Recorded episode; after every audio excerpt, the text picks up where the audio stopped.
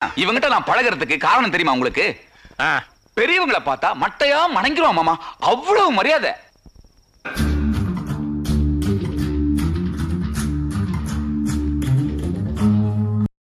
நம்ம பாட்காஸ்டோட மெயின் தீமே என்ன அப்படின்னா வந்து வினா அதாவது கேள்வி கேட்கணும் அப்படிங்கிறது தான் நம்மளுடைய தீம் எப்படி சொல்றேன்னா எந்த ஒரு விஷயத்தையும் வந்து இது கேள்விக்கு அப்பாற்பட்டது இல்ல இது வந்து இதெல்லாம் கேள்வி கேட்கக்கூடாது அப்படிங்கிற மாதிரியான புனிதத்துல எந்த ஒரு விஷயமுமே இல்லை.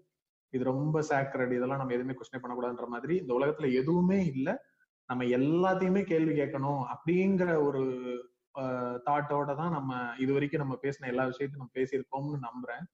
ஸோ இன்னைக்கு பேச போற விஷயம் வந்து அதனுடைய ஒரு எப்படி சொல்லலாம் எல்லாத்தையும் சேர்த்து வச்சு ஒரு எபிசோட்ல ஒன்னா நம்ம பேச போறோம் அப்படிங்கிற மாதிரி சொல்லலாம். ஸோ என்ன அப்படின்னா எதுவுமே புனிதம் இல்லை அப்படிங்கிறது தான் இன்னைக்கு டாபிக் ஓஹோ மன்னரிடம் நீ கேள்வி கேட்கிறாயா?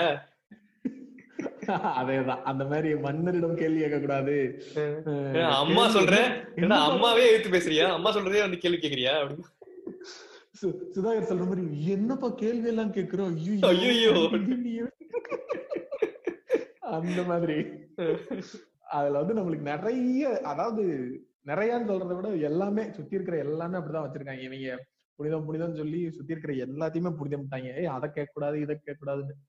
அதுல வந்து நம்ம மெயினா நம்மளை கடுப்பேத்துற அல்லது என்னடா இதெல்லாம் இப்படி என்னடா இப்படி நியாயம் வேணாமாடா அப்படிங்கிற மாதிரி இருக்கிறது எல்லாத்தையும் இன்னைக்கு வந்து ஒவ்வொன்றா பேசுவோம். அதுல வந்து நம்ம ஃபர்ஸ்ட் வந்து ஆரம்பிக்கிறதுக்கு வந்து எனக்கு வந்து என்னன்னா சின்ன வயசுலயே நம்மளுக்கு வந்து நம்மள ரொம்ப ஒரு ஒரு பயத்துக்குள்ள தள்ளின ஒரு மேட்டர் வந்து என்ன அப்படின்னா இந்த புக்கு இந்த புக்கு படிப்பு இத வந்து பயங்கரமா ஒரு ஒரு ஒரு புனிதமான விஷயம் அப்படின்னு சொல்லி போட்டு வச்சிருப்பாங்க. எப்படின்னா வந்து ஆஹ் நம்ம பேக் கீழே இருக்கும்போது ஸ்கூல்ல எல்லாம் வந்து ஸ்கூல்ல ஸ்கூல் பேக் கீழே கிடைக்கும்போது நடந்து போகும்போது லேசா ஒரு ஓரத்துல பட்டிருக்கும். ஐயோ போச்சு என் பேக்கை எத்திட்டியா? போச்சு உனக்கு படிப்பு வராது இந்த எக்ஸாம்ல நீ ஃபெயிலு அப்படின்வாங்க சரஸ்வதி ஓவி உன் நாக்குல வந்து உட்காரவே மாட்டா அப்படின்றவாங்க. அட பாவிகளா. நலத மேந்தி படத்துல எல்லாம் அந்த ஒரு ஃபிளைட்ல ஒரு சீன் வரும்ல. ஐயோ சரஸ் டாய்லெட் பேப்பரை யூஸ் பண்ண சொல்லுவாங்க. ஃபிளைட்ல ஐயோ சரஸ்வதி அபச்சாரம் அப்படின்னு பாருங்க அந்த மாதிரிதான்.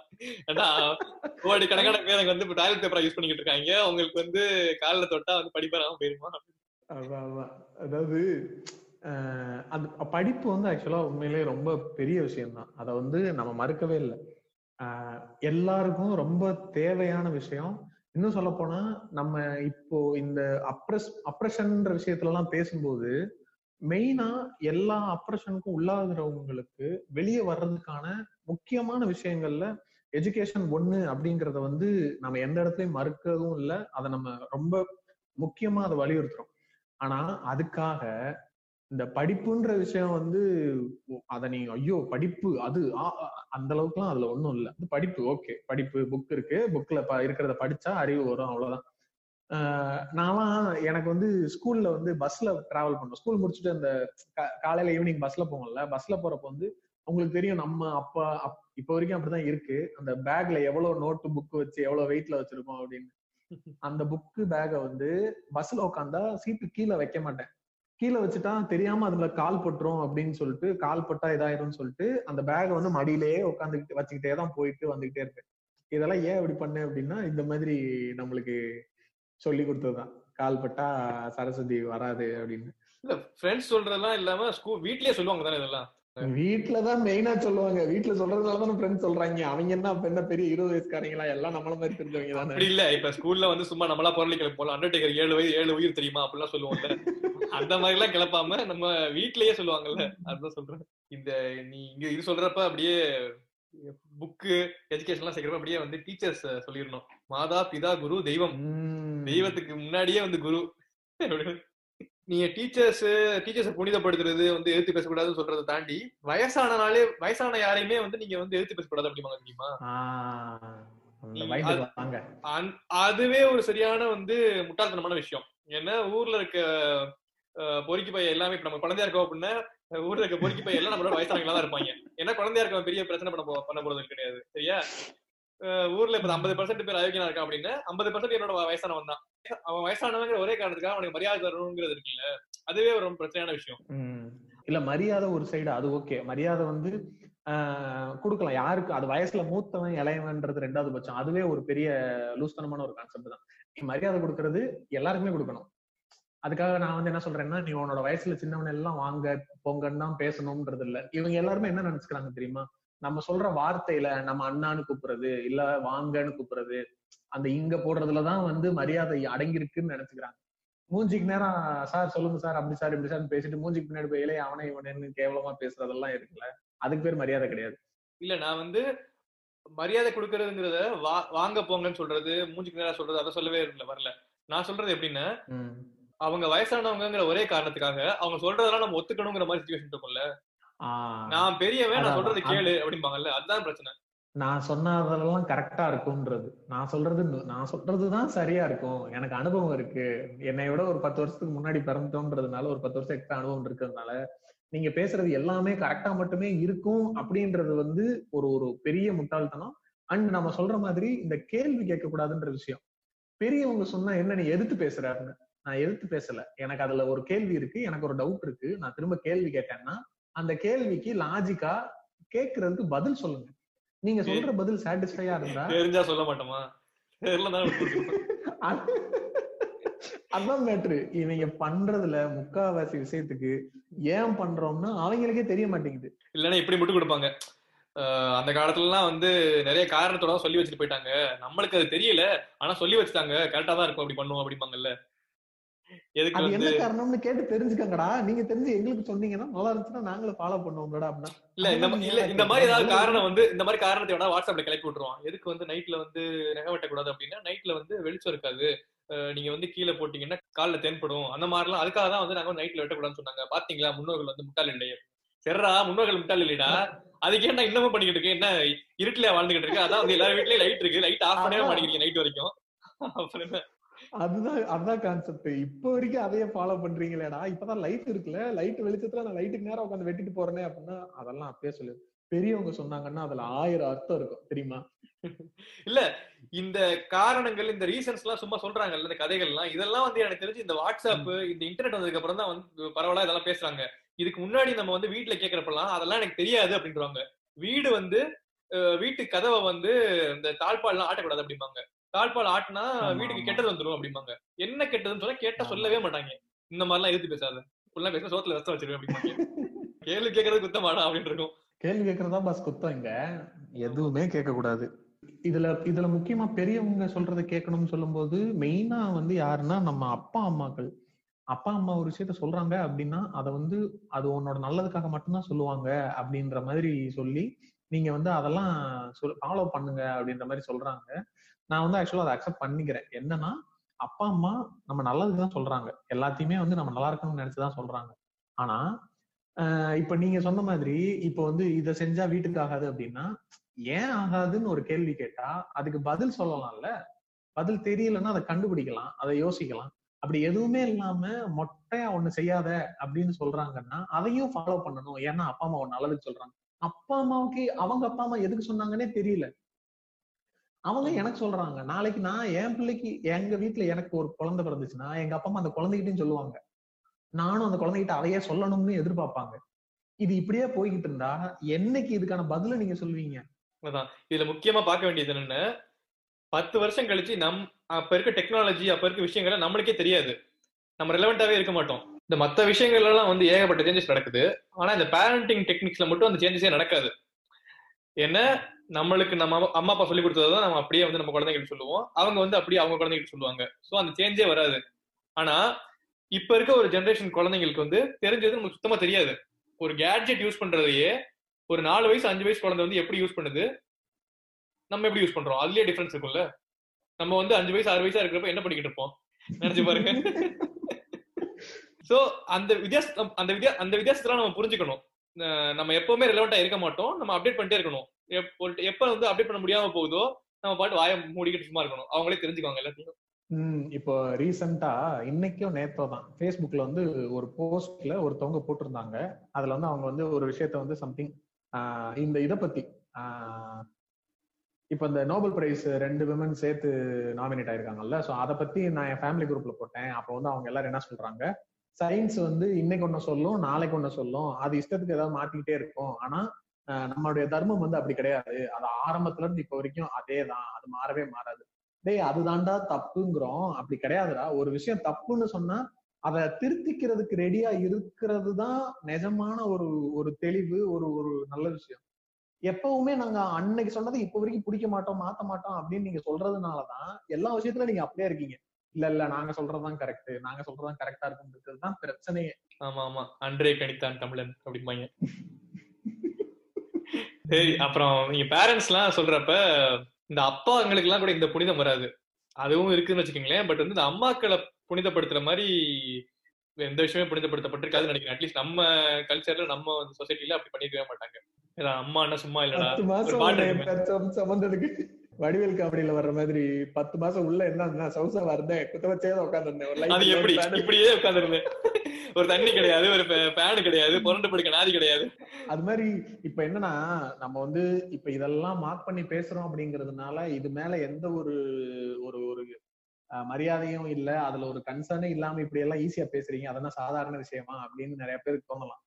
ஆக்சுவலா என்னன்னா அது எல்லாமே நாங்க மதிக்கிறோம். அதுல இருக்கிற வேணா இதுல நம்ம பேசணும் அப்படின்னா நம்ம இதுல சொல்ற ஒவ்வொரு விஷயத்துக்கும் இந்த டிஸ்க்ளைமரை போட்டுக்கிட்டே இருக்கணும்.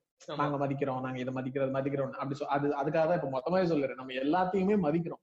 ஆனா அதுல வந்து எதுவுமே கேள்விக்குள்ளாக்கப்படக்கூடாது அப்படிங்கிற ஒரு இடத்துக்கு அதை தள்ளும் போதுதான் அதை நம்ம திரும்ப அதை நக்கல் பண்ண வேண்டியிருக்கு. அதை வந்து இல்லைன்னு மறுத்து அதை ஸ்ட்ராங்கா சொல்ல வேண்டியது இருக்கு இல்ல இந்த தாய்மை பெண்கள்லாம் சொல்றப்ப பாட்டு நம்ம நான் கூட ஆல்ரெடி பேசிருக்கேன்னு நினைக்கிறேன். இந்த தாயான பின்புதான் நீ பெண்மணி. ஆமா. இந்த தாயான. பின்புதான் நீ பெண்மணி வார்த்தைகள்லாம் சொல்றது இருக்குல்ல அது வந்து அது வந்து இவங்க எப்ப எப்படி ஒரு சைடுல வந்து பெண்மையை வந்து புனிதப்படுத்திக்கிட்டே இருப்பாங்களோ அட் சேம் டைம் இவங்க தாய்மையை தூய் தூய்மைப்படுத்துறேங்கிற பேர்ல நீங்க வந்து குழந்தை பெத்துக்கல அப்படின்னா நீ வந்து உனக்கு பெண்மை கிடையாது. நீ நீ தாயானாதான் நீ பெண் அப்படிங்கிறாங்க. புரியுதா? கான்ட்ரடிக்ட் பண்றாங்க. அது வந்து இப்ப வந்து ஒரு ஒரு லேடியால குழந்தை பெத்துக்க முடியல அப்படின்னா அது அவங்களை எப்படி அஃபெக்ட் பண்ணும்? அந்த கான்செப்ட் இருக்குல்ல. இது வந்து சும்மா பாட்டு பாடிட்டாங்கிறது இல்லாம ஜென்ரலாவே வந்து நம்ம சொசைட்டில வந்து ஒருத்தங்களுக்கு வந்து அந்த ஃபெர்டிலிட்டி இல்ல குழந்தை பெத்துக்க முடியல அப்படின்னா அது எப்படி ட்ரீட் பண்றாங்க? அதோட வெளிப்பாடு தானே இந்த பாட்டுல வர லிரிக்ஸ் எல்லாம்? அது தப்பு தானே? அதேதான் அதேதான். இதே. மாதிரி, இன்னொரு பாட்டு இருக்குது. மஞ்சள் குங்குமம் தாலியின் சிறப்பு பெண்களுக்கு எல்லாம் இன்னொரு பிறப்பு அப்படிம்பாங்க. அதாவது பொண்ணா பிறந்தா நீ கல்யாணம் பண்ணணும். குங்குமம் தாலிலாம் வச்சுக்கணும். வேற வேலையெல்லாம் கிடையாது. நீ இப்ப வந்து இப்படியேதான் தான் பண்ணிக்கிட்டு இருக்கணும் அப்படிங்கறதா இந்த இதோட எய்ம் இதுதான் புனிதப்படுத்துறது. அதான். நம்மள வந்து சுத்தி சுத்தி எல்லாத்தையுமே வந்து இப்போ நம்ம ஆப்வியஸா அந்த இடத்துக்கு வந்து ரீச் ஆயிட்டோம். எப்படின்னாலும் நம்ம ஏற்கனவே நிறைய பேசுனதுதான் இந்த பெண்ணை அவங்க புனிதப்படுத்துறதுன்ற விஷயம். ஒரு ஒரு பொண்ணை வந்து அவ வந்து ஒரு தேவதை. அவ வந்து ஒரு தெய்வத்தின் பிறவி. அவ வந்து ஒரு உயிரையே உருவாக்குறா. அதெல்லாம் சொல்றதுனாலதான் அதை சொல்லி சொல்லி அவளுக்கு ஈக்குவலா ஈக்குவல்ன்றது கூட தேவையில்லை. அவ வந்து ஒரு நார்மல் மனுஷி அப்படிங்கிறத ட்ரீட் பண்ணிட்டா அந்த மனுஷனை நம்ம எப்படி ட்ரீட் பண்ணுவோம்? அந்த மாதிரி ட்ரீட் பண்ணுவோம். அது இல்லாம இந்த மாதிரி தெய்வம் தேவதை இப்படி எல்லாம் பேசுறதோட விளைவுதான் எந்த ஒரு விஷயத்திலயும் வந்துட்டு அந்த தெய்வத்துக்குன்னு ஒரு ரூல்ஸ் இருக்குல்ல. இப்போ நீங்க பாத்தீங்கன்னா எக்ஸாம்பிளுக்கு எம்ஜிஆர் இருக்காருல்ல. எம்ஜிஆர் வந்து அவருடைய படங்கள் எல்லாம் வந்து அவர் ரொம்ப நல்லவரா இருப்பாரு. அதாவது வந்து அவர் எந்த இடத்துலயும் சிகரெட்டு தண்ணி அடிக்க மாட்டாரு. பெண்களை வந்து எந்த இடத்துலயும் இழிவா பேச மாட்டாரு. ஆனா அதுல வர்ற எம்ஜிஆர் படத்துல வர்ற சில இதெல்லாம் கொஞ்சம் ஓவரா ஒரு மாதிரியா இருக்கும். அது வேற விஷயம். ஆனா இந்த பெண்களை தாயா மதிக்கிறது இந்த ரொம்ப ஏழையானவங்களுக்கு ஹெல்ப் பண்றது இந்த மாதிரி எல்லாம் அவர் மேல ஒரு பிம்பம் இருக்குல்ல. அந்த பிம்பம் உருவானதுனால அவரே நினைச்சா கூட எந்த ஒரு இடத்துலயும் ஸ்லைட்டா கூட அந்த அவருக்குன்னு இருக்கக்கூடிய கட்டமைப்பை விட்டு அவரால் வெளியில வந்து ஒரு படத்தையோ ஒரு சீனோ வைக்க முடியாது. இதை ஏன் சொல்றேன்னா அந்த மாதிரி ஒரு பிம்பத்தை தான் வந்து நம்ம வந்து கேர்ள்ஸ்க்கு வந்து பிக்ஸ் பண்ணி வச்சிருக்கோம். நீ வந்து இந்த இந்த மாதிரி ட்ரெஸ் போடணும். ஹோம்லியா ட்ரெஸ் பண்ணணும். நீ வந்து சத்தமா சிரிக்க கூடாது அது என்னது? கடுக்குன்னு சிரிக்குது. பொண்ணுன்னா கடகடன்ல சிரிக்கணும். பொண்ணுனா கலகலன்னு சிரிக்கணும்னு அவங்க சொல்றாங்க. ஆனா இவங்கள வந்து பொண்ணுனா இது என்ன கலகல என்ன இஷ்டத்துக்கு கெக்க புக்கன்னு சிரிக்கிற பொண்ணு மாதிரியா சிரிக்கிற அப்படின்றாங்க. ஆனா ஆனா சீரியஸா கொஞ்சம் யோசிச்சு பார்த்தோம்னு வச்சுக்கோங்களேன் நீங்களும் நானும் இப்போ இந்த பாட்காஸ்ட்ல எத்தனை தடவை சிரிச்சிருக்கோம். ஒரு தடவையாவது நம்ம சிரிக்கிறோம்ன்ற கான்சியஸ்னஸ் நம்மளுக்கு இருந்திருக்கா? சத்தியமா இந்த பாயிண்ட் நானே சொல்லணும்னு நினைச்சுக்கிட்டு இருந்தேன். நானே நோட் பண்ணிருக்கேன் சில பொண்ணுங்கள். சிரிச்சா வந்து சத்தமா இருக்கும். அது நல்லா இருக்காதுங்கிற காரணத்துக்காக நிறைய பேர் சிரிக்காமலே இருப்பாங்க. பொண்ணுங்க நோட் பண்ணி நோட் பண்ணிருக்கேன் நான். இது எவ்வளவு பெரிய கொடுமை? இது வந்து வன்முறைங்க. இது வந்து வயலன்ஸ் ஒருத்தங்களை சிரிக்க விடாம சந்தோஷமா இருக்க விடாம பண்றது வந்து பெரிய வயலன்ஸ் நானும் அதான் இப்ப ரீசெண்டா திடீர்னு ஒரு நாள் எனக்கு தோணுச்சு. ஆஹ் நான் சொல்ல வரேன் இன்னொரு அந்த அந்த டாபிக்ல வர வந்தேன். ஆக்சுவலா இந்த ஜி தமிழ்ல அம்பேத்கர் சீரியல் போய்கிட்டு இருக்குல்ல. அதுல இன்னொரு விஷயத்துக்காக சொல்ல வந்தேன். அதுக்கு வர்றோம். அதுக்கு முன்னாடி இன்னொரு ஒரு இடத்துல வந்து பார்த்தோம்னா அந்த வீட்ல ஆக்சுவலா அம்பேத்கரோட அண்ணாக்கள் ரெண்டு பேரு அக்கா ரெண்டு பேரு மூணு பசங்க ரெண்டு பொண்ணுங்கன்ற மாதிரி இருப்பாங்க ஃபேமிலியில சும்மா அவங்க- அவங்களுக்குள்ள ஒரு சின்ன காமெடி மாதிரி ஏதாவது நடக்கும்போது அந்த பொண்ணுங்க சிரிக்கும் போது வாயில கைய வச்சுட்டு சிரிப்பாங்க. பசங்க அப்படி சிரிக்க மாட்டாங்க. நீங்க நல்லா யோசிச்சு பாருங்க நிறைய பேர் வாயில கை வச்சு சிரிக்கிறத பார்த்திருப்பீங்க. கேர்ள்ஸ் மட்டும்தான் அப்படி சிரிப்பாங்க. எனக்கு தெரிஞ்சு எந்த பையனுமே வாயில கைய வச்சு சிரிச்சு நான் பார்த்ததே இல்லை. சொல்ற மாதிரி. இது வந்து ஒரு ஒரு எனக்கு வந்து ஒரு விஷயம் சந்தோஷமா நான் மனசு விட்டு ஒரு இடத்துல நான் என்ஜாய் பண்ண போறதுக்கு அந்த ஜஸ்ட் அந்த மொமெண்ட்டுக்கு முன்னாடி இல்ல நான் அவ்வளவு சந்தோஷப்பட்டக்கூடாது அப்படின்னு நான் இறங்கி அண்டர் பிளே பண்ணணுங்கிறது வந்து எவ்வளவு கொடுமையான ஒரு விஷயம். அதை நம்மளால யோசிச்சு பார்க்கவே முடியாது. ஏன்னா உங்களுக்கு எதுக்கு எனக்கு அது ஃபீலே ஆகாது. தெரியாது. அது எப்படி கஷ்டமா இருக்கும் கரெக்ட் கரெக்ட் இது இந்த மாதிரி இது இது மாதிரி ஒவ்வொரு விஷயத்தையும் சொல்லி சொல்லிதான் அந்த அவ ரொம்ப புனிதமானவ அதனால அவ இப்படி ட்ரெஸ் போடணும். ரொம்ப புனிதமானவ நீங்க தயவு செஞ்சு புனிதமானவன்னு சொல்லவே வேணாம்டா விட்டுருங்கடா அப்படிங்கிற பாயிண்ட்டுக்கு இப்போ அதனாலதான் வந்து நிக்கிறோம் நம்ம எல்லாத்துலயும். இல்ல இவன் தாய்மை சொல்றப்பயே எங்க அம்மா மாதிரி யாருமே வந்து எங்களை பாத்துக்க முடியாது. எங்க அம்மா வந்து என்னை அப்படி கவனிச்சுக்குவாங்க. அப்படின்னு ரொம்ப மெச் மெச்சுக்கிட்டே இருப்போம்ல. அப்படி பயங்கரமா சொல்லிட்டே இருப்பாங்கல்ல. ஆனா இந்த பசங்க யாருமே பசங்களோ பொண்ணுங்களோ வந்து அவங்க கஷ்டப்படுறாங்க. அவங்க வந்து உனக்காக வந்து செல்ஃப்லெஸ்ஸா வந்து ஒர்க் பண்றாங்கங்கிறதுக்காக அதை ரெசிப்ரிகேட் பண்ணவே மாட்டாங்கல்ல. அங்கதான் பிரச்சனை இருக்குது. புனிதம் எங்க அம்மா வந்து ரொம்ப செல்ஃப்லெஸ்ஸா இருக்காங்க அப்படின்னு சொல்லிட்டு அவங்க பண்ற கஷ்டங்களை அவங்க அப்படி கஷ்டப்பட்டுட்டே இருப்பாங்க. அவங்க அப்படி கஷ்டப்பட்டே இருப்பாங்க. அவங்க சாப்பிட மாட்டாங்க. அவங்க வந்து ஒரு வாய் சோறு இருந்தாலும் எனக்கு தான் கொடுப்பாங்க. அவங்க சாப்பிட மாட்டாங்க. பட்னியா இருப்பாங்களே தவிர வந்து எனக்கு தான் கொடுப்பாங்க அப்படின்னாங்கல்ல. இத இத வந்து நீங்க புனிதப்படுத்துறதுனால அதை டேக்கன் ஃபார் கண்டா எடுத்துக்கிட்டு அம்மானாலே அப்படிதான் இருக்கணும் அப்படிங்கிற மாதிரி ஒரு இமேஜ் இருக்குது. சரியா? இருபத்தி அஞ்சு வயசு வரைக்கும் ஒரு- ஒரு வீட்டுல ஒரு பொண்ணு வளருதுன்னு வச்சுக்கோங்களேன். அந்த பொண்ணு வளர்ந்து கல்யாணம் ஆகிற வரைக்கும் வேற மாதிரி இருப்பா. சரியா? இப்ப இப்ப இப்போ எங்க வீட்ல வந்து எனக்கு ஒரு தங்கச்சி இருக்குன்னு வச்சுக்கோவேன் அந்த தங்கச்சி வந்து எங்க வீட்ல செல்ல குழந்தையா இருக்கா அப்படின்னு வச்சுக்கோவேன் எல்லாமே அவளுக்கு கிடைக்கும். இப்ப எங்க அம்மாவோ இல்ல நானோ அண்ணனா இருக்கேன் அப்படின்னா நான் வந்து அவளுக்கு கொடுப்பேன். இதே அவ கல்யாணம் ஆகி வேற வீட்டுக்கு போறா அப்படின்னு வச்சுக்கோவேன் அப்ப வந்து எங்க அம்மா எப்படிலாம் இருந்தாங்களோ அந்த கேரக்டர்ஸ் எல்லாம் வந்து இவளுக்கு போகணும். அப்படிதான் எதிர்பார்ப்பாங்க. புரியுதா என்ன சொல்றேன்னு? புரியுது புரியுது. அதான் நம்ம தலைவர் ரெஃபரன்ஸ் தான். இவன் ரொம்ப நல்லவேன்னு ஒரு வார்த்தை சொல்லிட்டாமான்னு சொல்லிட்டு அடிச்சுக்கிட்டே இருக்கிறது. அதுதான் இந்த புனிதப்படுத்துறது ஒரு வார்த்தையில சொல்லணும் தான் சொல்லிட்டு சொல்லிட்டு அடிச்சுட்டே ஆனா இருக்கு நீங்க சொன்ன மாதிரி நீங்க சொன்ன மாதிரி இப்போ எங்க அம்மா அந்த கடைசி வாயை தான் சாப்பிடுவாங்க இல்ல பட்னியா கிடப்பாங்கன்னு சொல்ற நீங்க எல்லாரும் என்னைக்காவது ஒரு நாள் உங்க அம்மா கிட்ட ஏன் நீ பட்னியா இருக்க? சாப்பாட திரும்ப வை வச்சு சாப்பிடு அப்படின்னு சொல்லிருக்கீங்களா அவங்க. வந்து உங்களுக்கு நம்ம ஏன் அதை பண்ண மாட்டேங்கிறோம்ன்றதுதான் கொஸ்டின் இப்போ நான் வந்து நிறைய ஃபேமிலிஸ்ல பாத்திருக்கேன் இப்போ ஒரு வீடு இருக்கு அதுல வந்து அப்பா அம்மா பசங்க இருக்காங்க. அவங்களுடைய சொந்தக்காரங்க வர்றாங்க. ஒரு ரெண்டு ஃபேமிலி மூணு ஃபேமிலி ஏதோ ஒரு திருவிழா அந்த மாதிரி வர்றாங்கன்னு வச்சுக்கிறோம் ஒரு சில ஃபேமிலிஸ்ல தான் அந்த ரிலேஷன் ரிலேட்டிவ்ல வர்ற லேடிஸ் எல்லாரும் சேர்ந்து போய் குக் பண்ணுவாங்க. ஒரு சில ஃபேமிலிஸ்ல பாத்தீங்கன்னா அந்த வீட்டுடைய அந்த அம்மா இருக்காங்கல்ல அவங்க மட்டும்தான் கிச்சனுக்குள்ள இருப்பாங்க. மொத்த கூட்டமும் ஹால்லயோ ரூம்லயோ உட்காந்து பேசி அரட்டை அடிச்சுட்டு எல்லாம் பண்ணிட்டு இருப்பாங்க. நான் நிறைய இடத்துல பார்த்திருக்கேன் சாப்பிடும்போது ஆஹ், எல்லாரும் இந்த மாதிரி கூட்டமா சேரும்போது பந்தியா உட்காந்து சாப்பிடுவாங்கல்ல? ஃபர்ஸ்ட் ஒரு பந்தியில ஜென்ஸ் எல்லாம் உட்காருவாங்க. அடுத்த ஒரு பந்தியில லேடிஸ் எல்லாம் உட்காருவாங்க. அதுக்கப்புறமா அந்த வீட்ல சமையல் பண்ண அந்த ஒரு லேடி இருக்காங்கல்ல அந்த அம்மா அவங்க தனியா தட்டை வச்சுக்கிட்டு டைனிங்லயோ இல்ல உள்ள கிச்சன்லயோ உட்காந்து அவங்க மட்டும் தனியா சாப்பிட்டுட்டு இருப்பாங்க. அவங்களுக்கு பேச்சு துணை கூட ஆள் இருக்காது. அது நான் சொல்றேன். இது வந்து இந்த நீங்க சொல்றீங்கல்ல சில டைம் வந்து லேடிஸ் வந்து ஹெல்ப் பண்ணுவாங்க. சில டைம் வந்து லேடிஸ் வந்து ஹெல்ப் பண்ண மாட்டாங்க அப்படிங்கிறீங்கல்ல அந்த அம்மா. வீட்டு சைடுல இருந்து வர்ற ரிலேட்டிவ்ஸா இருந்தா அவங்க அந்த அம்மா சமைக்கிறப்ப கூட ஹெல்ப் பண்ணுவாங்க. அப்பா வீட்டு சைடா இருந்தா நீ சம அப்படி நாங்க தான் எங்க வீட்டுல சமைக்கிறோம் நீங்க சம அப்படிங்கிற மாதிரி சொல்லிட்டு சொல்லுவாங்க. அதான் இன்டர்னலைஸ் பேட்ரியாக்கின்னு சொல்லுவாங்கல்ல. நம்மளே அவங்களே அக்செப்ட் பண்ண வச்சுக்கிறது. அவங்க நானும் தான் கஷ்டப்படுறேன் சோ நீ கஷ்டப்படு அப்படிங்கிறது. இப்போ என்னுடைய பாயிண்ட் என்னன்னா இந்த மாதிரி நடக்கிறத நம்ம ஃபர்ஸ்ட் ஆஃப் ஆல் அக்னாலேஜ் பண்ணதும் கிடையாது ரியலைஸ் பண்ணதும் கிடையாது. அதை மீறி அக்னாலேஜோ ரியலைஸோ பண்ணி யாராவது ஒரு தடவையாவது இந்த மாதிரி எல்லாரும் உட்காந்து ஹால்ல சிரிச்சு பேசிட்டு இருக்கும்போது உள்ள அவங்க தனியா இருக்காங்களேன்னு எந்திரிச்சு அவங்களுக்கு துணைக்கு இருந்திருக்கீங்களா? அதை ஏன் நம்ம செய்ய மாட்டேங்கிறோம்? நான் இருந்திருக்கேன்னு வீம்புக்கு சொல்றவங்க சில பேர் இருப்பாங்க. இருந்தா சந்தோஷம் அதிகமா பண்ணுங்க. பரவாயில்ல அதான் இருந்து சொல்றவங்க சொல்லட்டும். ஓகே நான் அதான் அவங்களெல்லாம் நம்ம வரவேற்கிறோம் பாராட்டுறோம். அதை இன்னும் அதிகமா செய்யுங்க. அதை அடுத்த லெவலுக்கு கொண்டு போங்க.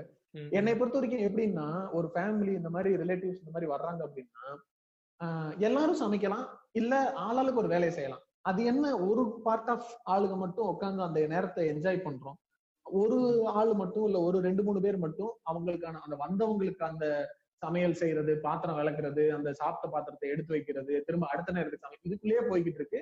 இன்னொரு செட் ஆஃப் பீப்புள் வந்து அந்த மொமெண்ட்டை அந்த கெட் டுகெதர் என்ஜாய் பண்ணிக்கிட்டே இருக்காங்க.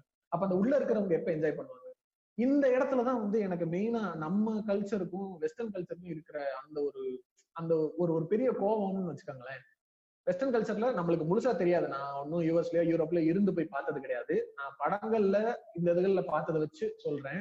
அதான் அந்த அந்த வெளிநாட்டுல ஒரு கெட் டுகெதர் மாதிரி நடக்குதுன்னா ஒண்ணு என்ன பண்ணுவாங்க? எல்லாரும் சேர்ந்து வெளியே சாப்பிட போயிருவாங்க. இல்ல எல்லாரும் சேர்ந்து வெளியில இருந்து ஆர்டர் பண்ணி சாப்பிடுவாங்க இல்லையா? அந்த சமையல் டைம்ல ஒரு ரெண்டு மூணு பேர் சேர்ந்து சிம்பிள் டிஷஸ் பண்ணிட்டு எல்லாரும் ஃபுல் டைம் உட்காந்து ஸ்பெண்ட் பண்ற மாதிரி இருக்கும். ஆனா நம்ம இதுல மட்டும்தான் அந்த அது அது எனக்கு அதை எப்படி சொல்றதுன்னு கூட தெரியல. ஒரு பயங்கரமான கோவம் என்னால அதை எக்ஸ்பெக்ட் ரெக்வஸ்ட் பண்ண முடியல. இல்ல நீங்க இந்த என்ஜாய் பண்றத வந்து அவங்க என்ஜாய் பண்றது கிடையாது. நீங்க மட்டும் என்ஜாய் பண்றீங்க அப்படின்னு சொல்றீங்கல்ல? என்ஜாய்ங்கிற விஷயம் ஒவ்வொருத்தவங்களுக்கு வித்தியாசமானது. ஆஹ் ஓகேவா நான் எப்படி சொல்ல வரேன் அப்படின்னா. இப்போ உங்க அம்மா இருக்காங்கன்னு வச்சுக்கோங்களேன். உங்க அம்மா குழந்தையா இருந்தப்ப அவங்களுக்கு நிறைய என்ஜாய்மெண்ட் இருந்திருக்கும். அவங்களுக்கு நிறைய இன்ட்ரெஸ்ட் இருந்திருக்கும். ஓகேவா இப்போ உங்க அம்மா வந்து. ஒரு பெரிய ஸ்போர்ட்ஸ் பர்சன் வந்திருக்கலாம். பெரிய ஸ்போர்ட்ஸ் பர்சன் கூட தேவையில்ல. அவங்க அவங்க ரசிச்சு பண்றது விளையாடுறதா இருக்கலாம் ஒரு த்ரோ பால் விளையாடிருக்கலாம் ரிங் பால். விளையாடிருக்கலாம் செஸ் விளையாடிருக்கலாம் கேரம் விளையாடிருக்கலாம் சரியா கல்யாணம். ஆனதுக்கு அப்புறம் அவங்களோட இன்ட்ரெஸ்ட் எல்லாத்தையும் புதைச்சு வச்சுட்டு உங்கள் உங்களை ப்ரையாரிட்டியா வச்சு பண்றாங்கல்ல அப்படி ப்ரையாரிட்டியா வச்சு பண்றத. நீங்க வந்து எங்க அம்மா வந்து என்னை ரொம்ப ரொம்ப லவ் பண்றாங்க நான் எங்க அம்மாவை ரொம்ப லவ் பண்றேன் அப்படிங்கிறாங்கல்ல இந்த நான் லவ். பண்றேன் எங்க அம்மா லவ் பண்றாங்கறதுலயே பெரிய வித்தியாசம் இருக்குது உங்க அம்மா உன்னை லவ் பண்ணி உனக்கான விஷயங்கள் பண்றாங்க ஆனா நீ உங்க. அம்மாவை லவ் பண்றது எதை சொல்ற அப்படின்னா? நீ உங்க அம்மா கிட்ட இருந்து வாங்குற பெனிஃபிட்ஸ சேவைகளை மட்டும் வந்து லவ் பண்றேன்னு சொல்ற. திரும்பி நீ என்ன பண்ண? நான் தான் மதர்ஸ் டே அன்னைக்கு அவங்க கூட செல்ஃபி எடுத்து இன்ஸ்டாகிராம்ல போட்டேன். நீங்க பாக்கலையோ நான் கோவமா எஃபில கோவப்பட்டு ரெண்டு போஸ்ட் போட்டேன் அந்த மாதிரி இருக்குது. டேய் உங்க அம்மா இன்ஸ்டால இல்லையடா. யார்டா ஹாப்பி மதர்ஸ் டே சொல்லிட்டு இருக்க? சரி இவங்க அது கூட விட்டுறலாம். சில பேருக்கு வந்து அவங்க நிஜமாவே அம்மாவும் பையனும் இல்ல அம்மாவும் பொண்ணு ரொம்ப ஃப்ரெண்ட்லியா இருந்தாங்க அப்படின்னா அது வந்து அவங்களுக்கு ஒரு மெமர் ரிமெம்பரன்ஸா இருக்கட்டும்ங்கிறதுக்காக அவங்க வந்து. சோஷியல் மீடியால போடுறாங்க. அதை நீங்க வந்து குறை சொல்ல வேணாம். சிலருக்கு அது பிடிக்கும் சிலருக்கு பிடிக்காது விட்டுறலாம். உங்க அம்மா கிட்ட சில இன்ட்ரெஸ்ட் இருக்கும்ல. உங்க அம்மா வந்து ஒரு செஸ். பிளேயரா இருக்கலாம். உங்க உங்க அம்மா வந்து ஒரு கேரம் பிளேயரா இருக்கலாம். அவங்களுக்கு அந்த இன்ட்ரெஸ்ட் வந்து என்னன்னு கேட்டிருக்கீங்களா? நீங்க சின்ன வயசுல இருந்தப்ப என்ன பண்ணிருக்கீங்க? உங்களுக்கு என்னதான் பிடிக்கும் அப்படின்னு கேட்டிருக்கீங்களா? அதுதாங்க லவ் உங்க உங்க அம்மாக்கு பிடிச்சத உங்க அம்மாவை ரசிக்க வைக்கணும் என்ஜாய் பண்ண வைக்கணும். அதுதான் லவ் உங்களுக்கு பிடிச்சதே நீங்க பண்ற பண்ண ஹெல்ப் பண்றாங்கிற ஒரே காரணத்துக்காக நீங்க லவ் பண்றீங்கன்னு சொல்றது வந்து ஏமாத்து வேலை. அது வந்து சீட்டிங் அது பீயிங் கிரீடி அது சுயநலம். சுயநலம் அவ்வளவுதான். அதுல லவ்வே கிடையாது. யா நம்ம ஆல்ரெடி சொன்னோம். லவ் அப்படிங்கிற விஷயமே நம்மள நம்மளே லவ் பண்ணிக்கிறதுக்கான எக்ஸ்பிரஷன் தான் சொல்லியிருக்கோம். பட் அதையும் தாண்டி. சில விஷயங்கள் வந்து நம்ம மத்த சுத்தி இருக்க நம்ம மத்தவங்களுக்காக நம்ம பண்ணுவோம்ல. அந்த மாதிரி விஷயங்கள் வந்து நீங்க எப்போ வந்து உங்க அம்மாக்காக நீங்க பண்றீங்களோ அப்பதான் நீங்க லவ் பண்றீங்க. மத்த நேரம்லாம் உங்களே நீங்க ஏமாத்திருக்கீங்கன்னு அர்த்தம். உங்களை எங்க ஏமாத்துறீங்க? அவங்கள ஏமாத்துறீங்க லவ் பண்றோன்ற பேர்ல. இல்ல அது அவங்கள ஏமாத்துறீங்கிற ஒரு விஷயம். இன்னொரு விஷயம் வந்து நிறைய பேர் அதை புரிஞ்சுக்கவே மாட்டாங்கல்ல இப்ப. எனக்கு இந்த மாதிரி எல்லாம் கேட்கணுங்கிறதே. எனக்கு யாராவது சொல்லி கொடுத்துதானே கேக்குறேன் இப்போ வந்து அதுக்கு முன்னாடி எனக்கு எனக்கு ஒருத்தர் சொல்றது எனக்கு தெரியாது. ஓகேவா? ஆனா இப்படி. ஒருத்தர் சொல்றதுக்கு அப்புறமும் இப்படி விஷயம் இருக்குன்னு தெரிஞ்சதுக்கு அப்புறமும் அதை ரியலைஸ் பண்ணி பண்ணாம இருந்தா அவங்க வந்து அவங்க அம்மா ஏமாத்தாங்கன்னு அர்த்தம். சில அத நான். ரியலைஸே பண்ணல அப்படின்னு என்னையே ஏமாத்திக்கிறேன்னு அர்த்தம். நான் வந்து எங்க அம்மாவை லவ் பண்ண நினைச்சிட்டு. இருக்கேன். ஆனா வந்து நான் அதுக்காக எதுவுமே பண்ணல. எனக்கு தெரியல. சோ அது வந்து இக்னோரன்ஸ் தான். தெரியலங்கிறத தான் அந்த டைம்ல பார்க்கணும். எல்லாருமே. செல்ஃபிஷா கன்னிங்கா வந்து ஓகே எங்க அம்மா வந்து கிச்சன்ல வாழட்டும் அப்படின்னு சொல்றது கிடையாது. அது அப்படி கிடையாது. தெரியல. தெரிய வச்சதுக்கு அப்புறமும் அப்படி பண்ணாதான் அது வந்து வந்து கிரீடினஸ் கன்னிங்னு சொல்லலாம். இதன் மூலமா நம்ம கொஞ்சம் பேருக்காவது தெரியப்படுத்துவோம் அப்படின்னு நான் நம்புறேன். பாப்போம் எத்தனை பேர் கேக்குறாங்கன்னு பார்க்கலாம். ஆமா, அப்புறம் அம்மா எல்லாம் சொல்லிட்டீங்கன்னா தாலி அதான் ஆல்ரெடி அந்த பாட்டுல சொன்ன மாதிரிதான். தாலிக்கெல்லாம் ஒரு பயங்கரமான ஒரு புனிதத்தை கட்டிடுவாங்க. ஐயோ ஐயோ தாலியை கொட்டு தொட்டு கும்புறது என்ன? தெரியாம வந்து கலட்டி எல்லாம் வச்சுட்டா அவ்வளவுதான். ஐயோ என்ன இப்படி பண்ணிட்ட? விளக்கெல்லாம் அணையும். தாலி தாலி. விளக்கு அணையும். அங்க அங்க புருஷனுக்கு வந்து ஏதோ ஆக்சிடென்ட் ஆகிற மாதிரிலாம் ஆகும். அப்படிங்கிற மாதிரி. மாதிரி அந்த மாதிரி சொல்ல வந்தேன். ஒரு செயினை அப்படி கலட்டி வச்சதுக்கெல்லாம் ஒருத்தன் சாவான்னா அவன் சாவட்டும். நீல இருக்க வேணாம். இல்ல அது ஃபுல்லா இப்ப எல்லாம் தங்கத்துல தான் போட்டிருக்காங்க. யாரு இது வந்து மஞ்சள்ல போட்டிருக்காங்க? எல்லாம் வந்து தங்கத்துல தான் போட்டிருக்காங்க. தங்க. செயினா இருந்தாலும் வந்து இவங்க வந்து கேட்டா இல்ல இல்ல அதெல்லாம் மந்திரத்தோட பவர் பா உங்களுக்கு புரியாதுப்பா அப்படின்றாங்க பிரான்ஸ் உங்களுக்கு தெரியாத பிரான்ஸ் கழுத்துல தங்கம் போட்டா உடம்புக்கு குளிர்ச்சி பிரான்ஸ் நீ என்ன தங்கத்துக்கு இப்படி சொல்றீங்க? மஞ்சளுக்கு சொல்லுவாங்க மஞ்சள் வந்து ஆன்டிபயோட்டிக் அப்படிம்பாங்க. டேய் மஞ்சள் ஆன்டிபயோட்டிக்னு பையனும் போடுங்கடா அப்படின்னு கேட்க மாட்டாங்க. கூத்து சொல்லுவாங்க இல்ல அது செமையா இருக்கும். அந்த காலத்துல ஏன் வந்து பெண்கள் வந்து கூட்டி குனிஞ்சு வேலை பார்த்தாங்க அப்படின்னா அந்த மாதிரி வேலை பார்த்தா வந்து அவங்களுக்கு வந்து உடம்புக்கு நல்லது. நல்லா ஃபிட்டா இருப்பாங்க. அதுவும் இல்லாம பிரெக்னன்சிக்கு ஹெல்ப் பண்ணும் அப்படின்னு. ஏன் ஆம்பளை எல்லாம் ஃபிட்டா இருக்க வேணாமா? ஆம்பளை எல்லாம் ஹெல்த்தியா இருக்க வேணாமா? தலைவர் சொல்ற மாதிரி கூட்டி நிமிந்து குனிஞ்சு பெருக்கி எடுத்தா அஸ்டாசன புஸ்டாசன வாய்க்கு வந்து அடிச்சு விட வேண்டியதுதான் அடிச்சு விட்டு நம்பிடுவாங்க. யாரும் கேள்வி கேட்க மாட்டாங்க எப்படியும். ஆமா. ஆமா. இப்ப அதான் அதுலயே இப்ப நீங்க சொன்ன விஷயம் இந்த பீரியட்ஸ். இத வந்து திரும்பவும் அதுலயும் வந்து இப்ப எல்லாரும் நிறைய இப்போ ஒரு முட்டு கொடுக்கறது எப்படி கொடுத்துட்டு இருக்காங்கன்னா அந்த டைம்ல வந்து அவங்களுக்கு வந்து ரொம்ப டயர்டா இருக்கும். அதனால வந்து அவங்கள நாங்க ரெஸ்ட் கொடுக்குறோம். அந்த டைம்ல வந்து அவங்க ரொம்ப ஒரு மாதிரி கஷ்டப்படக்கூடாது அப்படிங்கறதுனாலதான் அவங்கள வந்து வீட்டை விட்டு வெளியே வரக்கூடாதுன்னு நாங்க சொல்றோம்.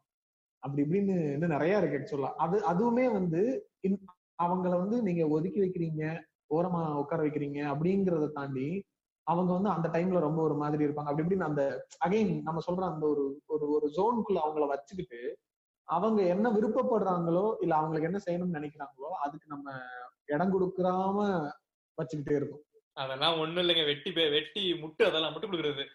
இவங்களுக்கு வந்து தீட்டு. அதுதான் அதனாலதான் வந்து கோயில்ல சேர்க்காம இருக்கிறது வெளியே போக விடாம பண்றது ஃபங்க்ஷனுக்கு வர விடாம பண்றதெல்லாம் அதுதான். இவங்க வந்து இந்த மாதிரி கரிசனம் காட்டுறதெல்லாம் சும்மா வந்து ப- பச்சை நடிப்பு. இதெல்லாம் ஏமாறவே முடியாது. ஆஹ் இந்த இந்த கரிசனம் இந்த மேட்டர் தான் முக்கியம். இந்த கரிசனமா பேசிதான் பல இடங்கள்ல வந்து செய்ய வச்சுக்கிட்டு இருக்காங்க நான் வந்து ஏய் நீ இதை பண்ணக்கூடாது அப்படின்னு சொன்னா நான் பண்ணுவேன் அப்படின்னு. நான் உன் நல்லதுக்காக தான் சொல்றேன். நீ புரிஞ்சுக்கோ. அது இதெல்லாம் இதுக்காக தான் சொல்றான் அப்படின்னா சரி ஒருவேளை நிஜமா தான் நல்லா தான் சொல்றானோ? நல்லா பேசுறான் ஐயா அப்படின்னு. அடுத்து வந்து இந்த இந்த புனிதப்படுத்துறதுல வந்து இன்னொரு முக்கியமான விஷயம் வந்து இந்த காதல் அப்புறம் இந்த கல்யாணம்.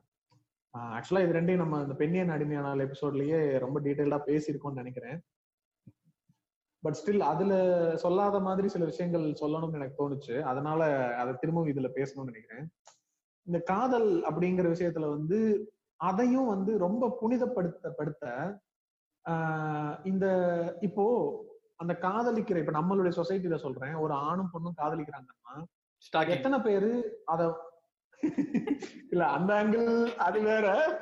சரி ஓகே அது ஓகே அது இருக்கு. அத அதையும் கூட பேசுவோம். பட் நான் சொல்ல ஒரு விஷயம் என்னன்னா மியூச்சுவலா லவ் பண்ற ரெண்டு பேர்ல எத்தனை கப்பல் வந்து ஒரு பப்ளிக்கா யாரோ ஒருத்தவங்க கேக்குறாங்கன்னா ஆமா நாங்க லவர்ஸ் தான் அப்படின்னு சொல்லுவாங்க. அண்ட் இப்போ இப்போ நான் லவ் பண்ற நிறைய பேர் நம்ம சொசைட்டில நீங்க வந்து கமிட்டடா அப்படின்னு கேட்டா இப்ப நம்ம நிறைய மீம்ஸ் எல்லாம் சொல்றோம்ல இவன் வந்து சிங்கிள் சிங்கிள் ஏமாத்துவான் கடைசியில இது பண்ணுவான் அப்படின்னு சொல்லுவாங்கல்ல அந்த சிங்கிள் சிங்கிள் ஏமாத்துவான்னு புலம்புறவனும் நாளைக்கு கமிட் ஆனா ஓப்பனா நான் கமிட் ஆன்ட்டேன்னு சொல்ல போறது இல்ல அவனும் ரொம்ப நாளைக்கு சிங்கிள் சிங்கிள் சொல்லிட்டே இருந்துட்டு தான் ரொம்ப லேட்டா அவனுக்கு எல்லாம் எல்லாம் முடிஞ்சு ஓகே அப்படின்ற ஒரு மனநிலைக்கு வரும்போது சொல்லலாம்னு தாட் வரும்போதுதான் அந்த விஷயத்த வெளியே சொல்றான். ஆமா நான் கமிட்டட் அது இது இந்த மாதிரி கல் காதலிக்கிற விஷயத்த வந்து சீக்கிரட்டா வச்சுக்கிறது வச்சுக்கணும் அப்படிங்கிற ஒரு ஒரு மனநிலை இருக்குல்ல. அது வந்து அதுவும் இந்த மாதிரி அந்த காதலை வந்து ரொம்ப ஒரு ஒரு சேக்ரடான விஷயம்.